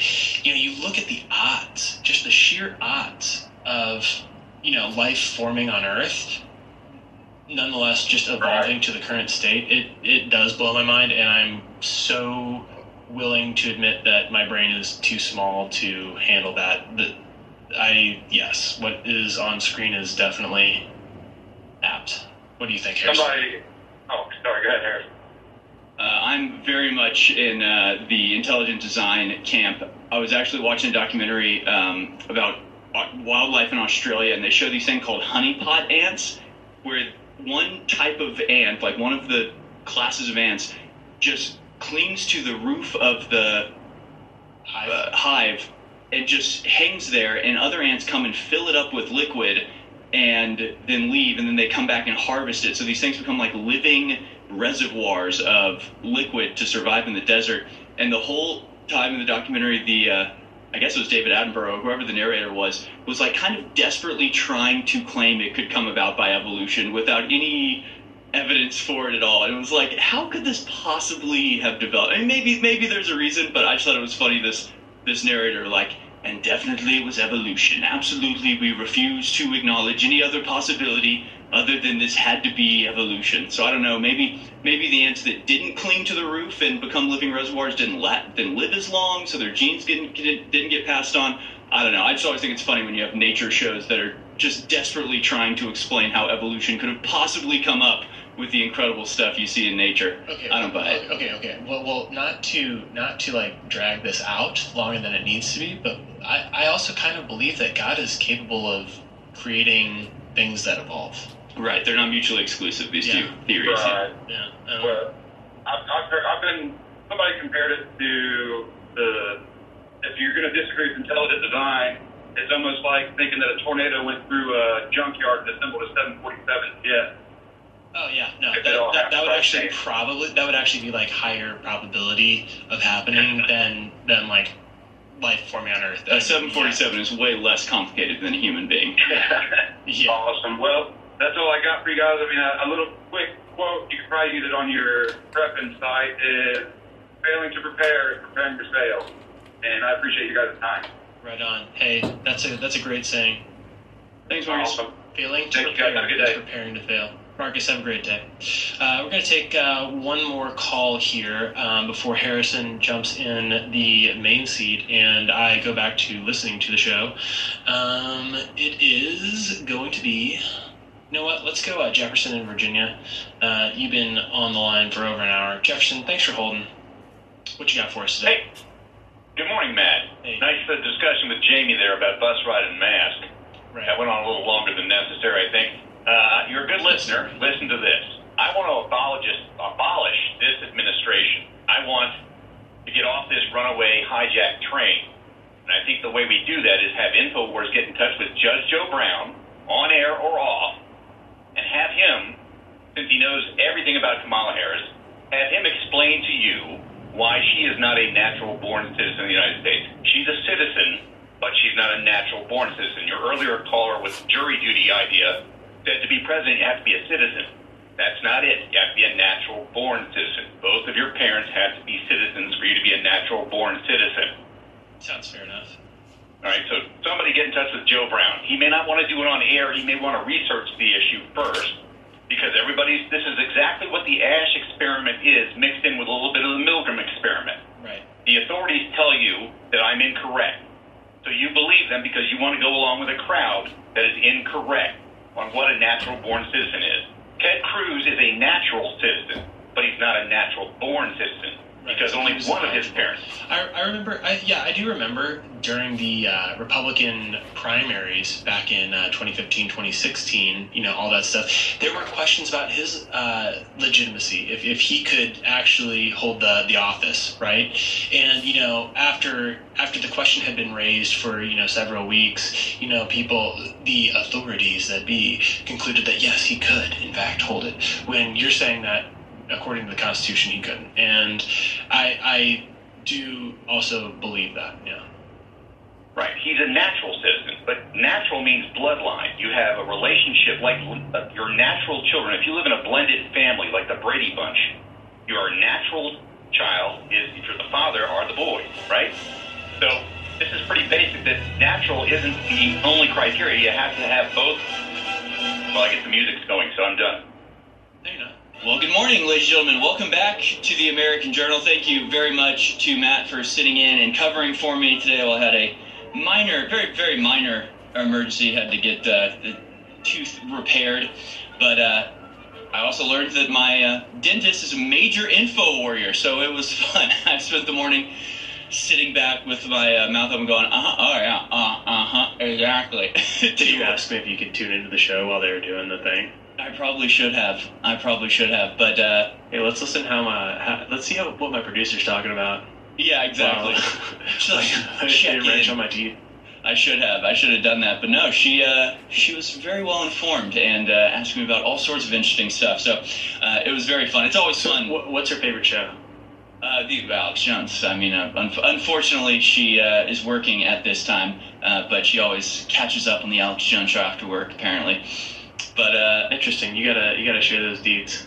I know. Well, after the show, after the show. Yeah, yeah. You I'm have every info warrior just going to her business. I know that'd be too much. Be too much. But it's just great, and it's just so funny the the commonalities that everybody has. Where it's like, it, you know, we almost need like the Jesus fish type thing. Like right in the, in the Roman days under Christian persecution, you would just casually draw like an arc, and then if somebody completed it, you'd know, okay, we're both Christians. We can't say it.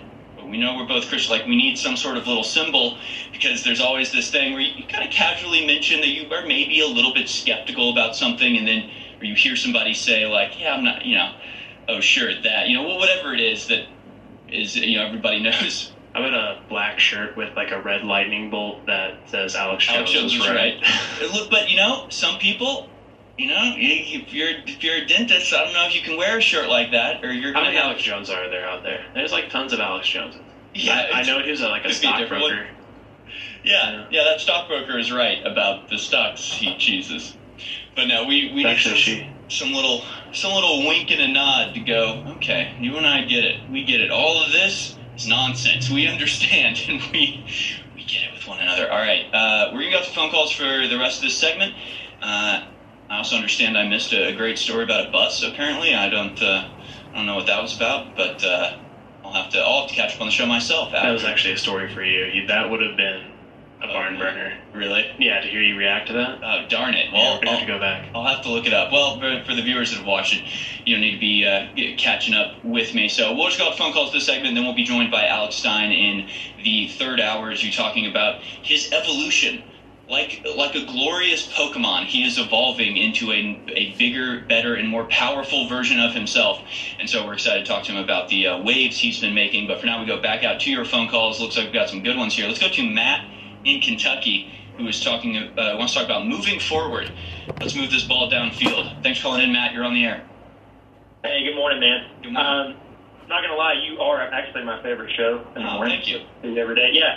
Um, and so this, kind of what you guys were talking about, plays on uh, what I'm about to say. Um, you're Dennis, right? She's an info warrior. Oh yeah. There's plenty of people out out there that are aware of what's going on, and really just don't want to be a part of what the future is going to entail. So we need mass organization. We need on the national level. I mean, there's and there's plenty of is it, is it media outlets out there, um, groups that I guess are drawn or, or listen to you know whoever it is, whether it's Infowars, whether it's Dell, whether it's and Tucker. Um, there's you know the Liberty Movement. There's plenty of people out there, but we have got to come together. Whether it's whistleblowers, um, boycott, walkout, reporting systems for the vaccine. Excuse me. Um, but really, what it is, we don't really have much time. Um, the Greg Reese commercial there, talking about best case scenario, you know, a few years of hard time. With the vaccine injuries, the disabilities increasing, what you know, anywhere from five to ten percent. Um, people losing their jobs, the financial, excuse me, crisis coming. You know, we're not going to be able to make a difference, especially, you know, like Canada. They even showed it.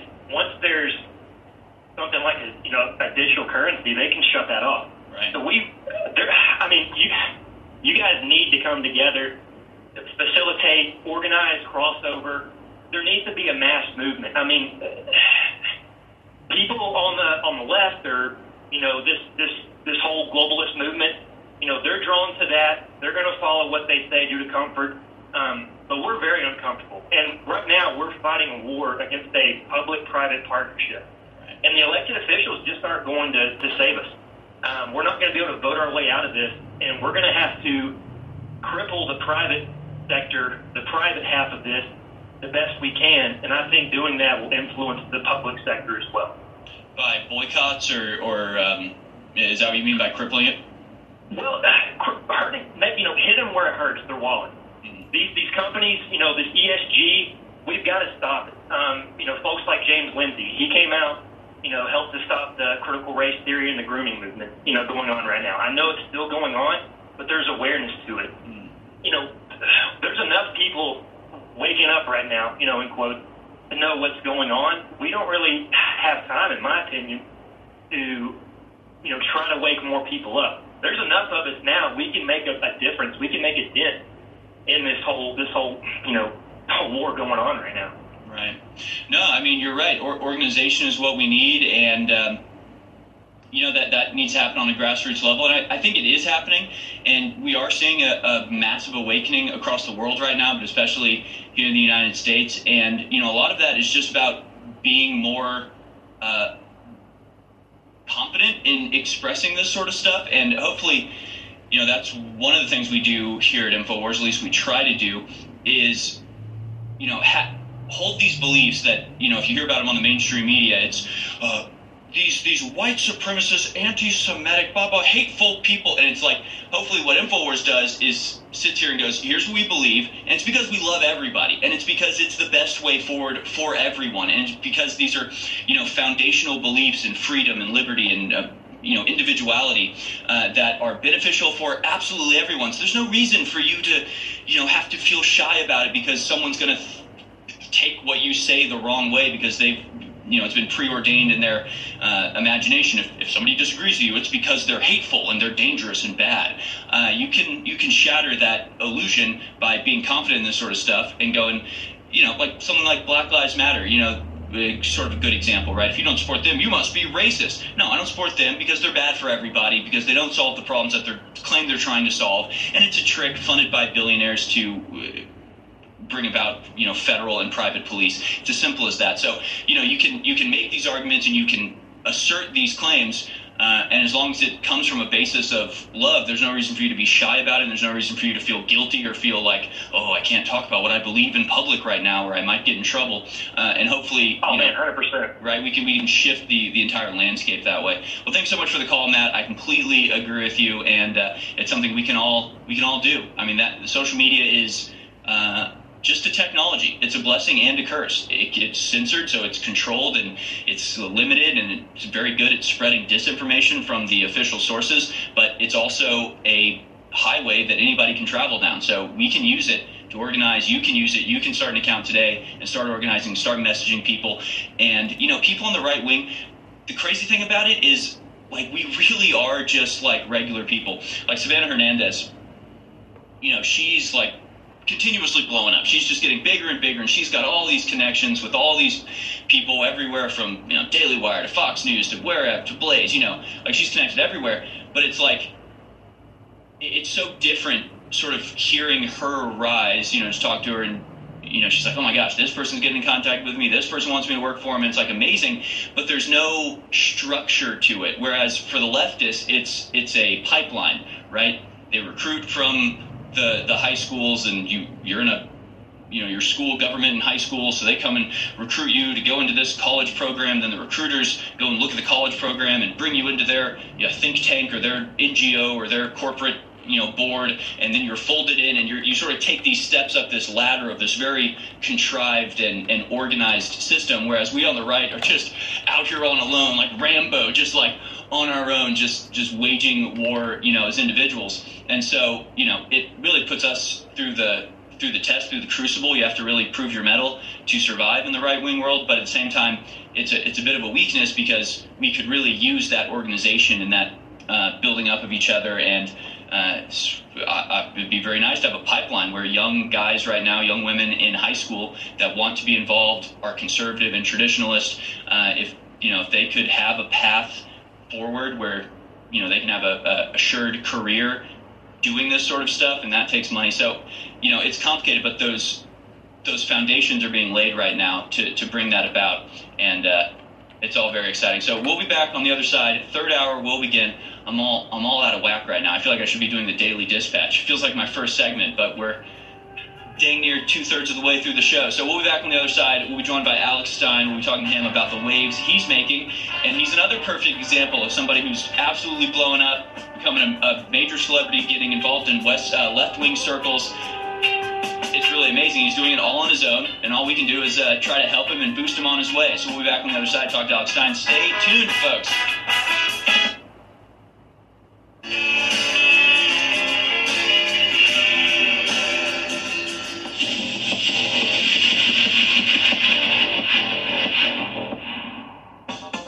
FDA unanimously voted to authorize both the Pfizer and the Moderna vaccines for children as young as six months old. And the CDC joyfully recommends that every child get one. I know many parents with very young children have been anticipating this day. We now know, based on rigorous scientific review, that the vaccines available here in the United States can be used safely and effectively in children under five. Vaccinating young children is a critical opportunity to protect them against hospitalization and death from COVID 19. Parents, I strongly encourage you to get your children vaccinated. The Pfizer and Moderna vaccines involve the radical new mRNA technology that we now know is spreading throughout the entire body and altering the person's DNA. Thousands of medical doctors have been speaking out about this, including one of the inventors of mRNA technology. Several nations have suspended these vaccines due to serious injuries and deaths. And yet, we are still being lied to by our own government, who wants us to sacrifice our youngest children. My name is Dr. Ashish Jha, and I am the White House COVID 19 response coordinator. I have some really exciting news. The FDA and the CDC just authorized vaccines for kids under five. These vaccines are incredibly safe. They work to prevent serious illness. That's why I have gotten all three of my children vaccinated, and now if you're a parent of a kid under five, it's a great time to go out and get your child protected. Get them vaccinated. The White House's official doctor has claimed that these vaccines are incredibly safe, which we know is a lie.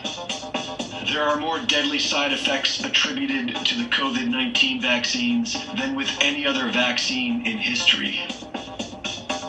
From severe allergic reactions to full blown AIDS and sudden death. There is a well documented risk of myocarditis in young men and adolescent boys, and severe blood clotting in young women. We have seen a massive increase in heart attacks and paralysis. The vaccinated keep getting sick, and it's now officially being reported that the more vaccinated you are, the more likely you are to get sick. We now know to expect late onset effects from these vaccines, such as adverse immune response to infection, neurological disorders, autoimmune disease, and pregnancy related problems. The vaccine was suspended in over a dozen countries because of massive blood clots. The UK reports a half a million deaths of the vaccinated, while the US is seeing a 20% increase in deaths and a 10% increase in disability. And even Pfizer has admitted in their own documents that these vaccines are causing just about every possible negative side effect imaginable. And our government wants every child in America to get these shots. Reporting for InfoWars, this is Greg Reese. All right, folks, that's the latest from Greg Reese. Establishment loyalists manipulated into sacrificing their own children. Find and share that link at banned.video. And well, look who it is. It's Mr. Alex Stein here in the uh, InfoWars realm. Welcome back to the show, Mr. Stein. Well, Harrison, it's always a pleasure and an honor, and I know I'm doing something right when I get invited on InfoWars, so it's always a pat on the back to get here. I mean that, so I really appreciate it. Well, like I said in the last hour, you are you are evolving like a Pokemon before our, our very eyes, growing more powerful and more dangerous as time goes by. You've you've shifted up your uh, your mo. You're no longer just making scenes in uh, city council meetings. that that was the larval stage. Now you've entered a cocoon, and you'll emerge as a, as a beautiful butterfly of anti-globalist sentiment. We'll be back on the other side to talk about all of it. Stay tuned.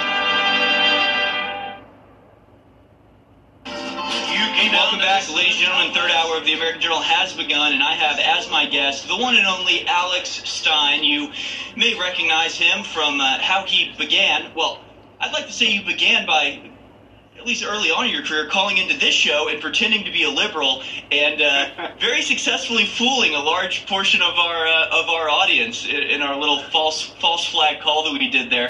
But since since you really started doing the the, uh, the protest at the city council meetings, I mean, you've really blown up. And now, if you ask five people who Alex Stein is, you might get five different answers, Alex. I've heard you're a proud boy. I've heard you're you're a communist infiltrator, Alex. These are the accusations laid at, at your feet.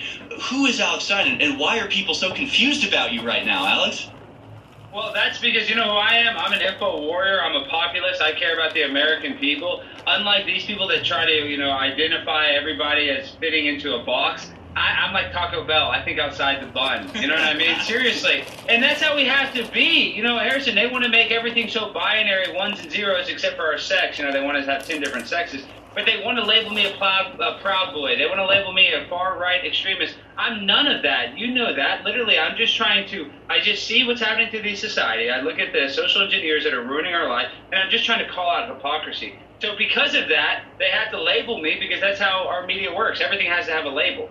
But it's so funny because on the left, they're calling you things like Proud Boy and extremist and all this ridiculous stuff that they call everybody that even slightly disagrees with them. But then also this weekend, you confronted uh, Mr. Ted Cruz and Dan Crenshaw, who, as we know, are principled and you know very uh, populist conservatives. So you, clearly you're a left-wing agitator, right? I mean, this is this is what happens when you try to break things into the black and white paradigm, right? If if you're against Dan Crenshaw, you must be a Democrat, you know, agitator. When in reality, these people are masquerading as Republicans, and you're, you're really doing a great job in exposing that. D- describe to us, uh, you know, your most recent interactions with Dan Crenshaw and Ted Cruz. Well, first of all, you know, Ted Cruz is, you know, he's better than Dan Crenshaw, but I mean, you know, saying uh, I don't like.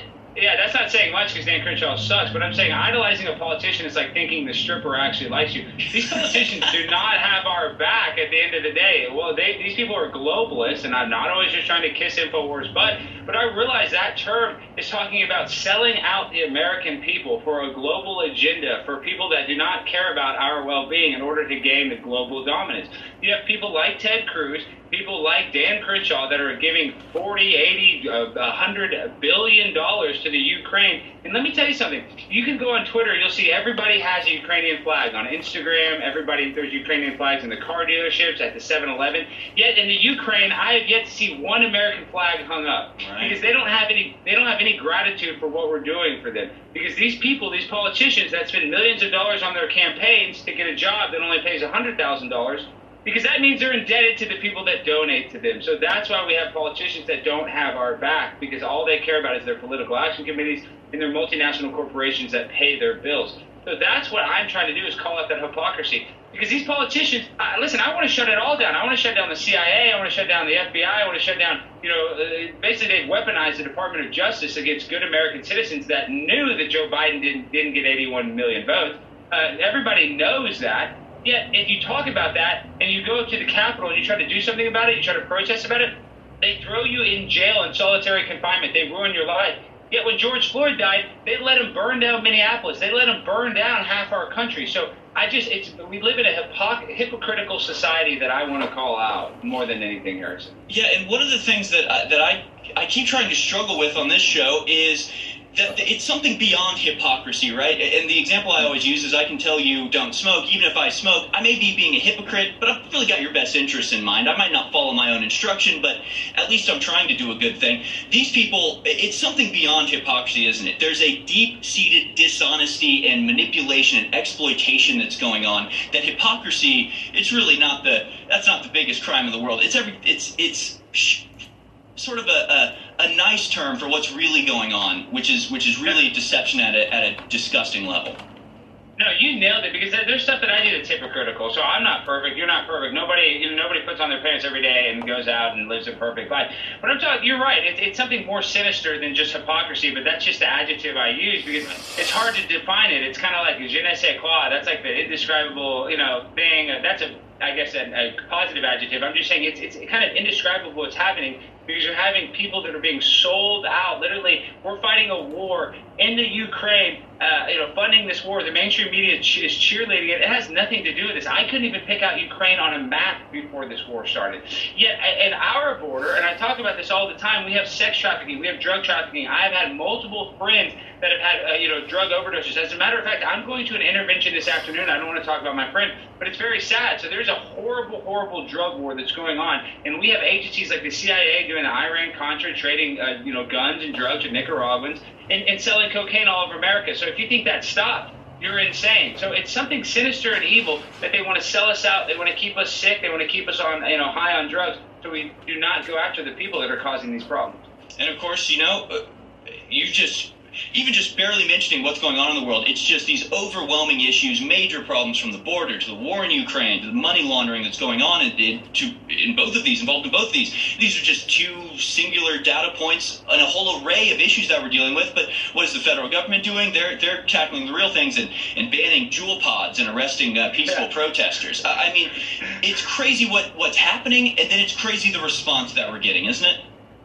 Harrison, they the, the mainstream media has uh, created a new thing called SAD, sudden adult death syndrome. I mean, that's where we're at. That's what they think about us. That's how much they care about us. Is they've created a new way for 17-year-old politicians' uh, daughters that are dying in their sleep, uh, uh, soccer players that are some of the most fit athletes in the world are dying of heart attacks, and they're saying, "Oh, well, they're just an adult. Sometimes you suddenly die as an adult." That's not what is happening. And there's a huge elephant in the room, and nobody's addressing it. There's a litany of problems, not just the border, not just the drug crisis, not just the sex trafficking, not just the vaccine that with no long-term testing. There's a, a, there's too many problems to name in one one-hour interview, in my opinion, Harrison. Yeah, no, well, there, there definitely is. And it almost reminds me of like the, the Bill Hicks joke where he talks about uh, the JFK assassination, and it's kind of like to to fathom the reality is so terrifying to most people that they just can't do it. Like there's a, some sort of mental block because you know with the JFK assassination, it's like you either got to believe the official story as it's told, and that's fine. You know, there's one assassin shoot, it's tragic, but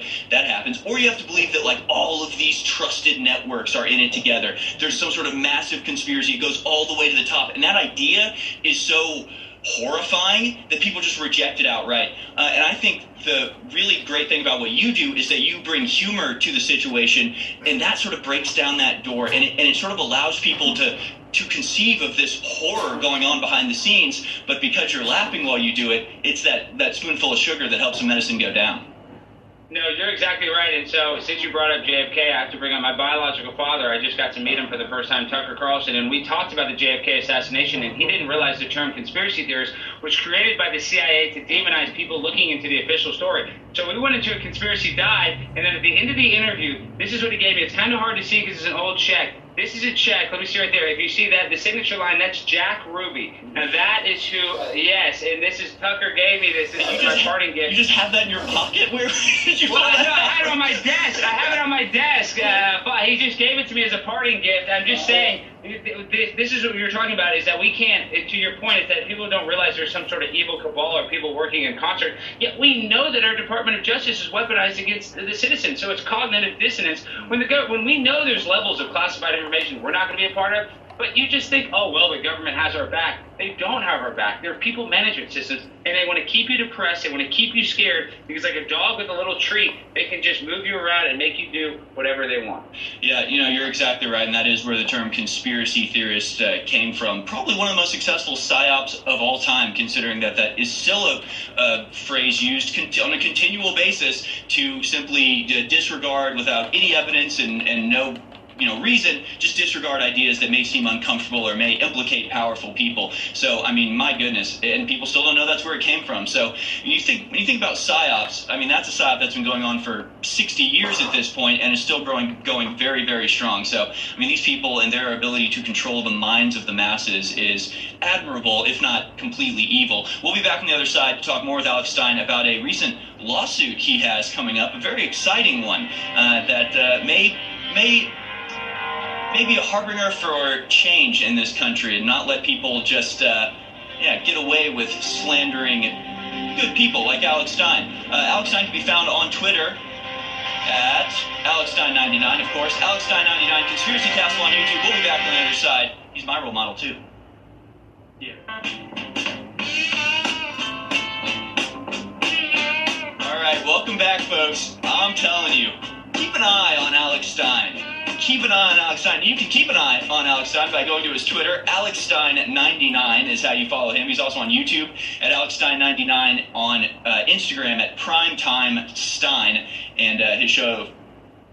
And his show, of course, is uh, Conspiracy Castle on banned.video. So Alex, of course, we, we mentioned a little bit, you you've got into some some tussles with some true right-wing heroes like uh, Dan Crenshaw and, and Ted Cruz, and yet their reaction has been a little bit different from one another. Uh, what's the difference between the way Ted Cruz reacted to you asking perhaps uncomfortable questions and Dan Crenshaw's reaction?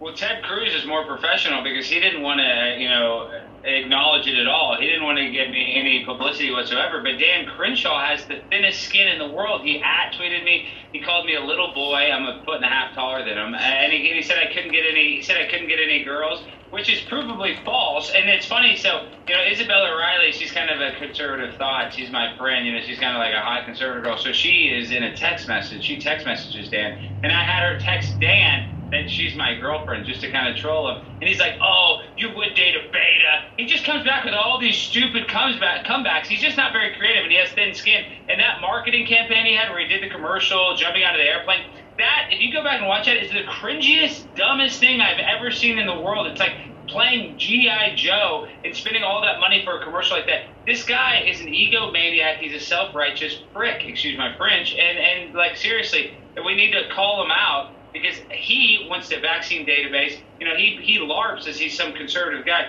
He doesn't have our back. I'm sure at the end of the day, he would sell us out for you know whatever benefits him in the long run. I mean, he was one of the primary people pushing red flag laws as soon as he got into office. So, I mean, how how conservative can he really be when he's selling the Second Amendment uh, down the river? And yeah, there's something about the way he reacts to provocation, he it's like he thinks he's AOC, where he can just sort of insult you with some sort of childish middle school insult, and that all of his, I guess, childish middle school followers will be like, "Oh, he called you a little boy. he won the argument." And it's like, no, that works with, you know. Um, pardon my French, but dumbass leftists who actually you know think on that level. But for conservatives, it just makes you look like a like a an idiot, honestly, when you when you just Yeah. say stuff like that. No, and his, his skin is so thin. Then he had to come out with a video saying that he's not part of the World Economic Forum, which he might not be a card-carrying member, but he was one of the World Economic Forum's global young leaders, uh, rising leaders.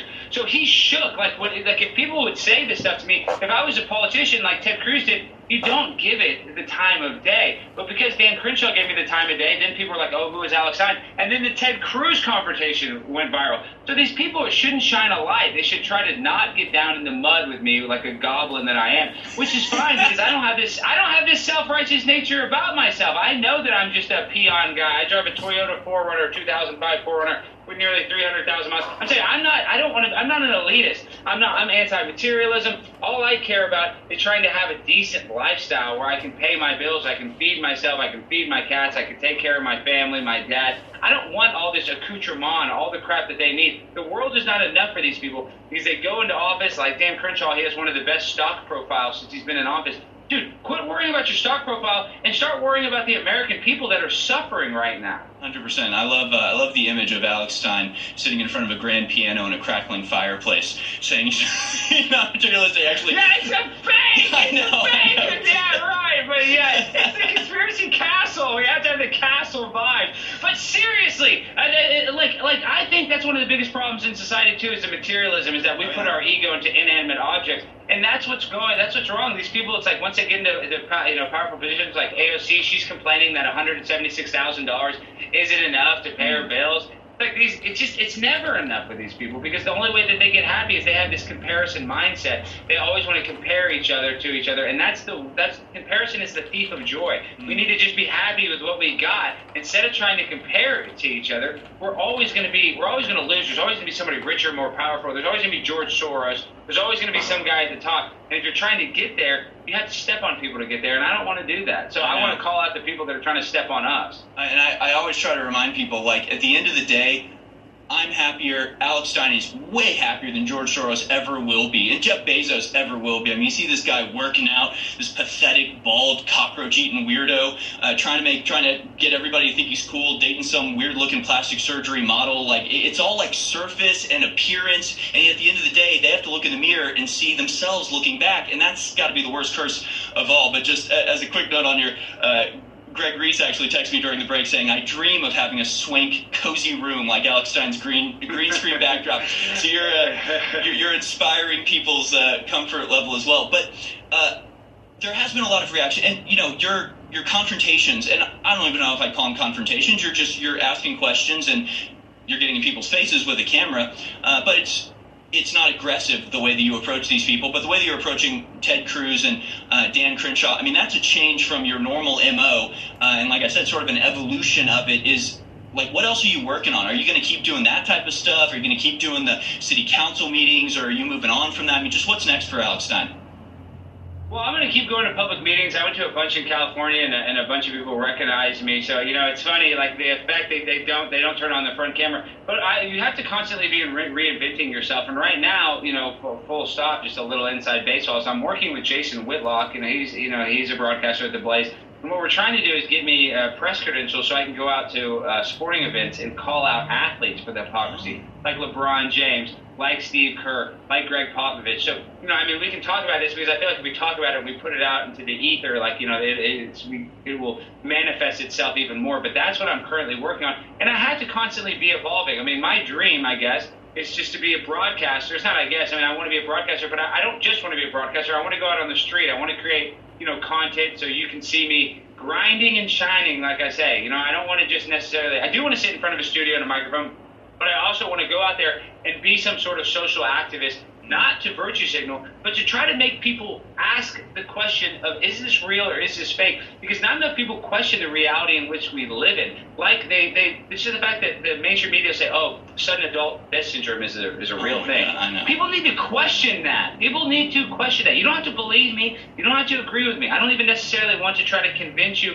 or argue with you so that we have the same viewpoints. I just want you to ask the questions that are right in front of you. I want to try to address the elephant that is in the room that you know we constantly ignore. And it's so funny that that is what makes you so dangerous. It's not that you're trying to push a specific uh, position. I mean, in a way, you are right. Nationalism versus globalism, or individuality versus the, the collective. I mean, you have a position that you're pushing, but really, at the end of the day, I agree with you. We don't want people to necessarily go from believing them to believing us and nothing in between. No, you need to ask questions. You need to be skeptical. And at least we can plant that seed of doubt in your mind that maybe what you're hearing on the news is not the reality. And then you need to ask yourself, if it's not, then why are they telling you it? And just asking, like a little kid, going, why? Why? Why? And just going deeper and deeper and deeper into, you know, what's behind all of this is really all it takes. And that's why they're so scared of people like yourself, just getting normal people to take, take a second look at some of the things that, uh, that they've been told because this entire establishment, this entire corrupt structure relies on mindless, unquestioning obedience. And it might not seem like that. We're in America where you can do whatever you want, be whatever you want.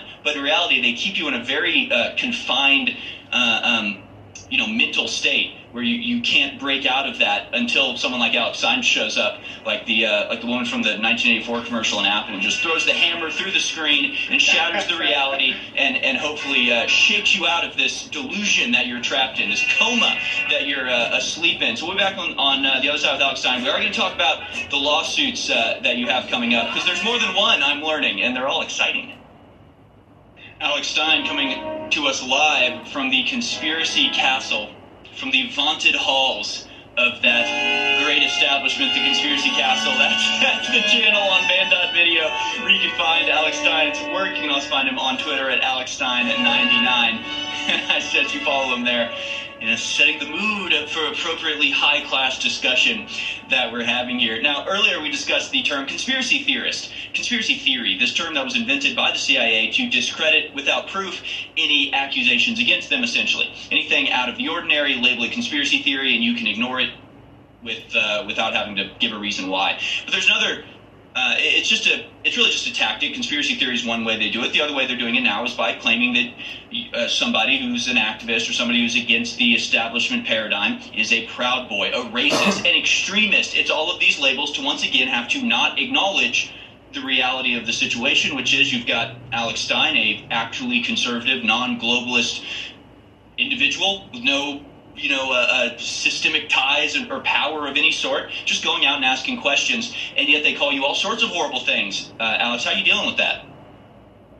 Well, I mean, honestly, I could care less, uh, and I'm not trying to keep name dropping. But Tucker asked me a similar question. He's like, "How do you deal with the hate?" I mean, I don't care. I don't. I mean, honestly, like I know. I'm just serious. I'm serious. Like I'm not going to be universally liked. You know, and it's like uh, I don't really have anything to lose. I don't have some, you know, establishment job. I don't have a wife and kids which I do want to have one day, but right now all I got is a bunch of cats. So if they kill me, I mean, I'm going to be terrible for my cats. I don't know who's going to raise them. But I'm saying I got nothing to lose, and that's the most fearful thing is a homeless man that has nothing to lose. That's the person that's most dangerous.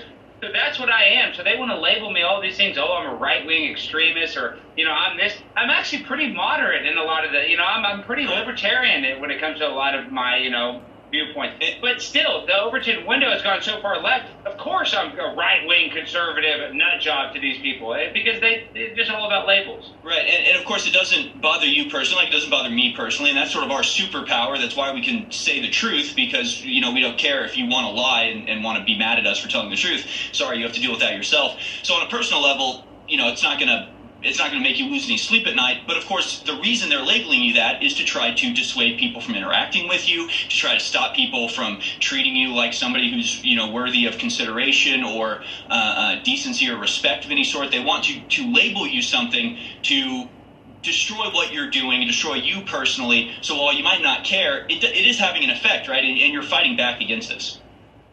No, you're 100% right. They want to exclude me from things. They want to make it so I can't be a part of stuff, so I couldn't get press passes, so I, you know I, I am labeled. But I'm fighting back. I'm suing Clay Jenkins for you know a, a First Amendment rights violation because he did not literally, and, and, and this is the difference between a city council meeting and a commissioner's court. There are more rules for them um, to, to, enforce, right? But there's also more rules for them to violate in a commissioner's court. So if they violated their law by having me unlawfully removed, and it wasn't even the, the county judge, Clay Jenkins, that did it, it was his right hand man, John Wiley Price.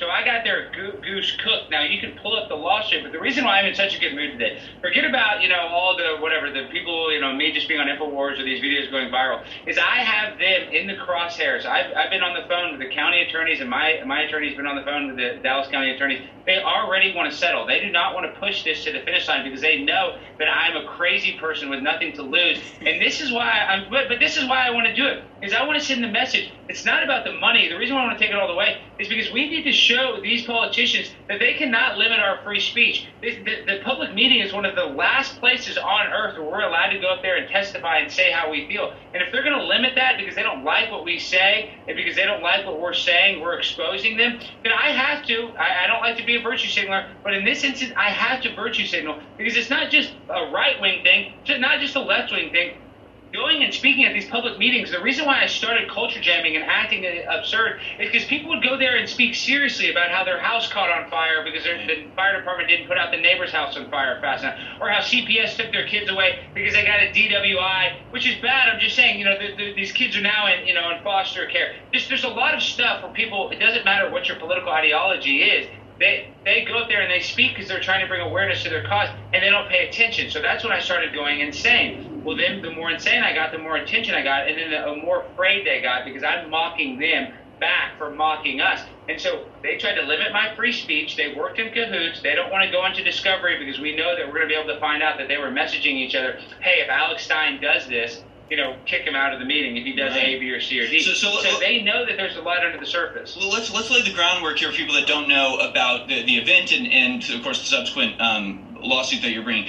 So, what exactly happened? Give us the timeline. You've been doing this for a while. People started to know you. Had a couple videos go viral. So, and especially people in the surrounding area probably told each other, "Hey, you know, here's this guy that comes around." So, uh, when did this happen, and what exactly took place?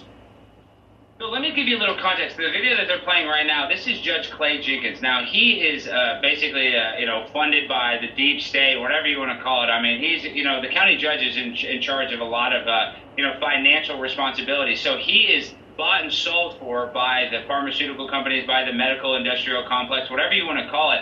He's the one that sued Governor Abbott multiple times when Governor Abbott, uh, you know, took away the mask mandate. So he was actually making us wear a mask when it wasn't a law. So this guy, at the end of the day, is not a good person. So I've called him out in person before in the past. So he knew exactly who I was, and I had signed up to speak at the commissioners' court uh, meeting, and I had to move my spot.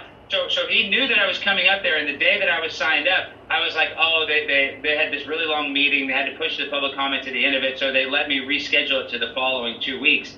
Now, then, then now, fast forward to those two weeks. So now it's my turn to go speak in front of the meeting, and Clay Jenkins is shook. He, as soon as I get up there, he pulls out his cell phone because they know they've been talking about, oh, if Alex does anything crazy, we're going to kick him out. And, but what I did was, is I pulled out. There's a D magazine interview that he did because now he's been a politician, I believe, for 12 years in Dallas County. Well, I think it was his first year. He did an interview talking about how when he was at Baylor, uh, the school in, in uh, Waco, Texas, that he got arrested multiple times. And one time was for trespassing in a women's dorm room for stealing underwear as a prank, as a panty raid. So I just pulled out. That's what he said. The bailiff is handing him right now the uh, the D magazine article, and I just read the article. What, what you know what was in it, and immediately within 30 seconds, you'll see John Wiley Price. He hits the gavel, and they have me forcefully removed from the court, which is unlawful. And so, luckily, there's other commissioners on the court that agreed with me and said this is an unlawful removal, and, and publicly stated this on Twitter and Facebook. They know that they broke the law. And what did I do? They didn't realize that I was going to get an attorney, man up, and file a federal lawsuit in uh, Judge Fitzwater's court in Dallas Central Court. And now they're singing the blues. Now they're trying to settle. They don't want to go to court because they know it's a guaranteed L for them. But I'm telling you, Harrison, I'm so crazy. My attorney is, is you know, he's he's advocating that I take the money and run if they do if the if the settlement money's fine.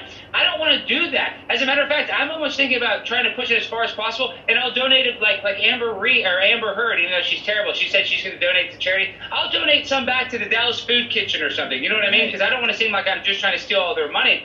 But I also want to send a message that other county commissioners, other city council members, they cannot limit our free speech. That is our, you know our God-given right in the Constitution. They cannot take that away because they do not like what we're saying for me, the free speech uh, uh, part of it is the most important issue. Yes, I would like some money to shut the heck up, but for me, the money is not my motivation. My motivation is calling out the injustice and then taking away our constitutional rights. No, and it's a powerful thing, and uh, you know, unfortunately, I can I can hear now a lot of people going, "Oh well, he's just a provocateur. He was doing a stunt, so we had to kick him out." And where's that line fall? I mean, is that really something? Is that really a justification you're going to give to the government to silence a citizen because? You know, maybe he's done comedy stuff in the past, like like what you're saying wasn't true. Like the magazine you you were reading from weren't the words of the person you were talking to at that time. I mean, it's a very slippery slope. If you allow them to get away with with silencing you, why couldn't they silence the next person that's going up to try to expose them for misdeeds and and prevent you know greater injustice down the line? It's a uh, it's a a precedent setting thing if they if they're allowed to get away with it. And of course in this world money talks. And so if you can punish them for that the message will go out to city councils around the country to go hey look even if you don't like what they have to say you you got to just grin and bear it and let them have their couple of minutes because otherwise they're going to bankrupt us and, and, get us into lawsuits. So keep them on their keep them on their heels Alex. Keep them uh, keep them on their on their back foot because that's what's needed right now is pushing back against these people who think that they get to just do whatever they want. Not not the conspiracy castle. Not with King Alex Stein reigning reigning over the world. We'll be back with our final segment with Alex Stein. Don't go anywhere, folks. folks, it's our final segment as we're joined live by Alex Stein from his. Uh, very fancy conspiracy castle he has there. It's it's a, a glorious uh, Victorian age now. It's uh, it's great stuff, and you know it's so funny during the break. I was saying to Alex, you know, this will be our last segment. What do we want? And he's like, well, we don't have to keep talking about me. You know, he he, he doesn't want to just talk about himself the whole time. There's other news to talk about. He wants to get into other stuff. But I try to tell him, Alex, you don't understand. Our audience is uh, famished. We're, we're starving for somebody to fight back, for somebody to stand up and, and rattle the uh, you know rattle the chains that are around us. And so you know, hearing about you suing these people and fighting back and not letting them get away with calling you all sorts of horrible things, not letting them get away with silencing you during a, a city council meeting. We are living vicariously through you, Alex, and we so appreciate you. Uh, you know. F- going and being on the front lines of this battle in a, in a real, real way. And I, I know I speak for a large portion of the audience when I say that. Well, I really appreciate that, and, and, and you said some nice stuff about me, you know, during the break. And this is the thing: is when you go to these city council meetings, a lot of people, you know, they're labeling, "Oh, you're doing it for YouTube clicks." Well, yeah, I'll be honest. Yeah, I'm trying to bring awareness to it because when I was speaking serious at these meetings, they didn't pay attention to me. But now that I've already done that bit, I'm able to go up there, and now I can also speak semi eloquently. I'm not the smartest, I'm not the sharpest tool in the shed, but I'm halfway decent. I don't have the, you know, most silver tongue, but I can also put on the serious uh, act, and that's what they don't like, and that's what people don't realize is that yeah, I can go up there in a women's bathing suit, or I might go up there with a lot of evidence of you know people being you know hypocrites. So that's why I'm standing up and fighting, not just for the YouTube clips, because clips or just for the the clout, like the people are saying, is I'm trying to bring awareness to a much bigger issue. Because I'm telling you, Harrison, the biggest compliment that I get is when people say, "Oh, well, you know what, Alex? I saw you speak at a meeting, so I went and spoke at my school board meeting. Right. I spoke at my city council meeting. I did this or I did that." Because people, if you don't start standing up for what you believe in,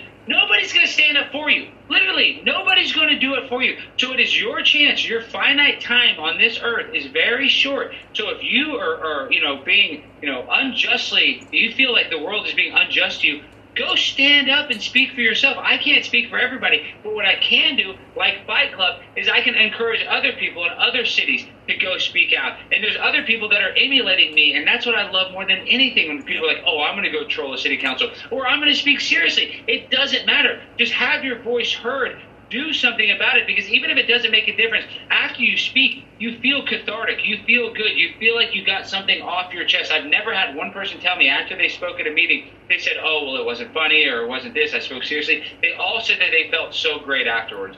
So I'm just trying to encourage other people to go speak up for what they believe in. It doesn't even have to be the same thing that I believe in. Just go speak up for yourself. Right. Because listen, I can wear the bathing suit to call it the hypocrisy of Lia Thomas, and I can make fun of all the trans agenda and how they're trying to, you know, sexualize our children and make them have some sort of, you know, homosexual imagination. And, and there's just a lot of creepy things that they're doing to subvert our children that I'm trying to bring attention to.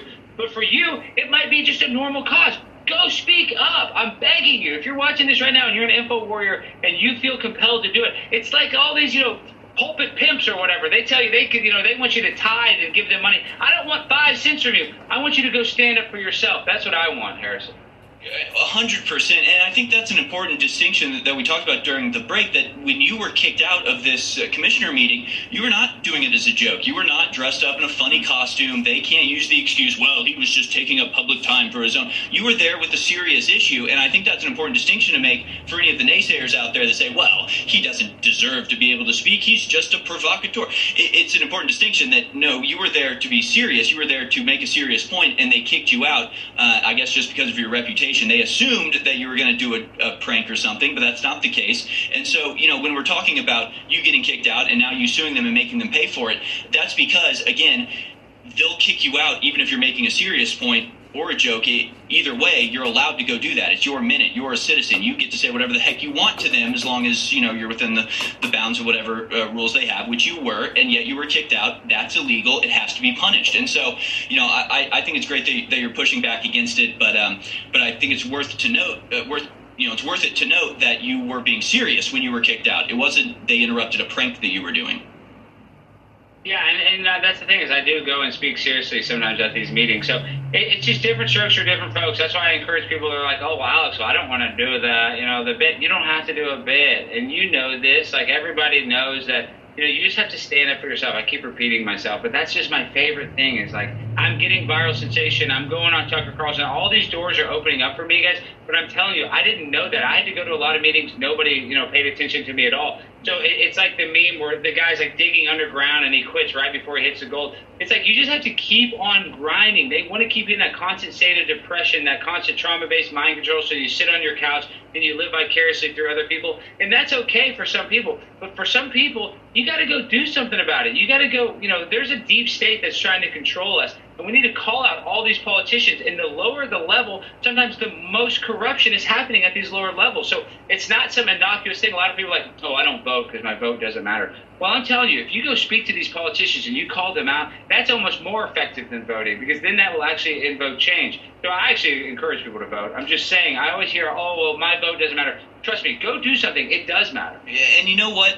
If nothing else, I love the idea that you strike fear into the heart of these petty tyrants who sit up as if they are, you know, queen of Timbuktu behind the, the you know, city council desk, just ignoring the citizens, making money on the side. Yeah, send your send your friend a contracting, you know, thing. Give, give them a couple million dollars from the taxpayer funds. You know, they just sit up there exploiting the people, ignoring the people, and feeling untouchable. And in a certain way, they are sort of untouchable. You can't you can't do too much to them. They they got elected. They get to do what they want, and if people keep electing them, they'll keep being scumbags. But when you walk in and suddenly these people have to be on alert and suddenly they have to put their phone down and go uh-oh something's about to happen like that alone to me and just striking the fear into their eyes you know seeing the fear in their eyes as you walk in knowing that they're either going to be the butt of a joke or they might have a, an old article read out loud that exposes them for something they claim not to be so I love that, that you're able to take that power back because it, it really is a power dynamic shift whenever you or anybody walks in the room, uh, you know, to, to confront these people. It's beautiful. No, I love it. I, you know, when I first used to go there, I felt like I was going to the principal's office, but now I, I feel like I'm, I got a substitute teacher. I can just run shop on them. You know, I'm like, oh man, I've spoken to all these meetings. I know this backwards and forwards. When I first went, I'm kind of like, oh, you know, what am I doing? But now I've been to so many meetings. Like I said, that substitute teacher analogy is like, listen, I'm coming into class, we're putting on a movie, and we're not doing a dang thing in class today. You know, I, I mean, my, my, I got a lot of practice being a class clown. And that's the other thing, though, Harrison, is people want to make fun of this, but there's a viral video where Fox, where I called into a meeting in Hawaii, and I talked about how, you know, it was a, it was a meeting about how the roads, the public roads had to be closed, and how this was going to cost all these people money because these are big tourist roads. And I said, oh, the road should be closed because a rock hit my car, and I got a DWI, and that the tow truck driver slept with my wife. And I, and I said all these were dumb Hawaiians, and all the people in the meeting freaked out, right? Well, it, it made viral news. Fox covered it, and they even said the person running the meeting said, "Well, I don't want to give Alex Stein clout. I can't do a Hawaiian impression." But he brought us together in the meeting. Like after he, you know, said all that stuff, we all came together and we worked on the issue and we got it handled. Because sometimes in these ultra serious situations, you need a class clown to take to add some levity. Because you're, you're right; these politicians sit up there and are so self righteous and just so, you know, so ultra serious They're voting on how far a sidewalk should be. They're voting on if a new diner can open up. You know, what I mean, these are very innocuous things. Not that they're not important, but they're not the most important thing in the world. So we shouldn't be ultra serious. We need to be more laid back around each other. But we're constantly under tension. We're constantly, you know, arguing in traffic, flipping everybody the bird. We got to become more relaxed. And you know, we got to hold hands and sing "Kumbaya." I know that's not what's going to happen, but that is, you know, we really need to at least kind of strive towards that way of being friends with each other instead of being divisive, because that's why they divide us. So we're fighting each other instead of going after the people that are causing all of our problems. Hundred percent. My goodness, you're, you're such a good spokesperson for, for this whole idea, and I, I just randomly saw on Twitter, but I, I thought I'd bring it up because I think it sort of ties into everything we're talking about here. It's uh, Representative Mayra Flores, the, the latest, who just flipped that Democratic district, had been Democrat for hundred years. She said, "I'm not." Elon Elon voted for her. Elon voted for her. She, she's she's fantastic. She really is good. And she says, "I'm not loyal to a party. I'm loyal to God. I'm loyal to my family. I'm loyal to my community." I mean, the fact that this woman gets elected and is saying stuff like this and again represents this growing wave of people just like her that go i don't care about republican or democrat. I'm not going to kowtow to dan crenshaw and ted cruz because they've got an r next to their name. I support the american people and i'm against this globalist satanic crap.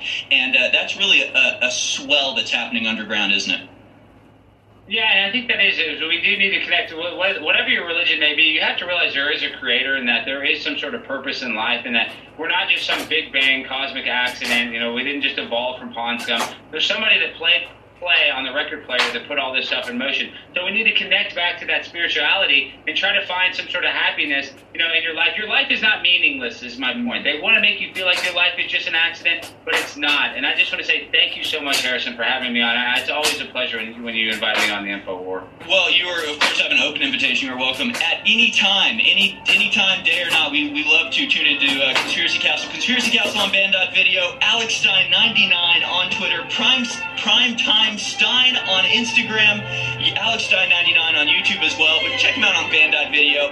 He's, uh, rock, Harrison, he's keeping you. that torch aflame, folks.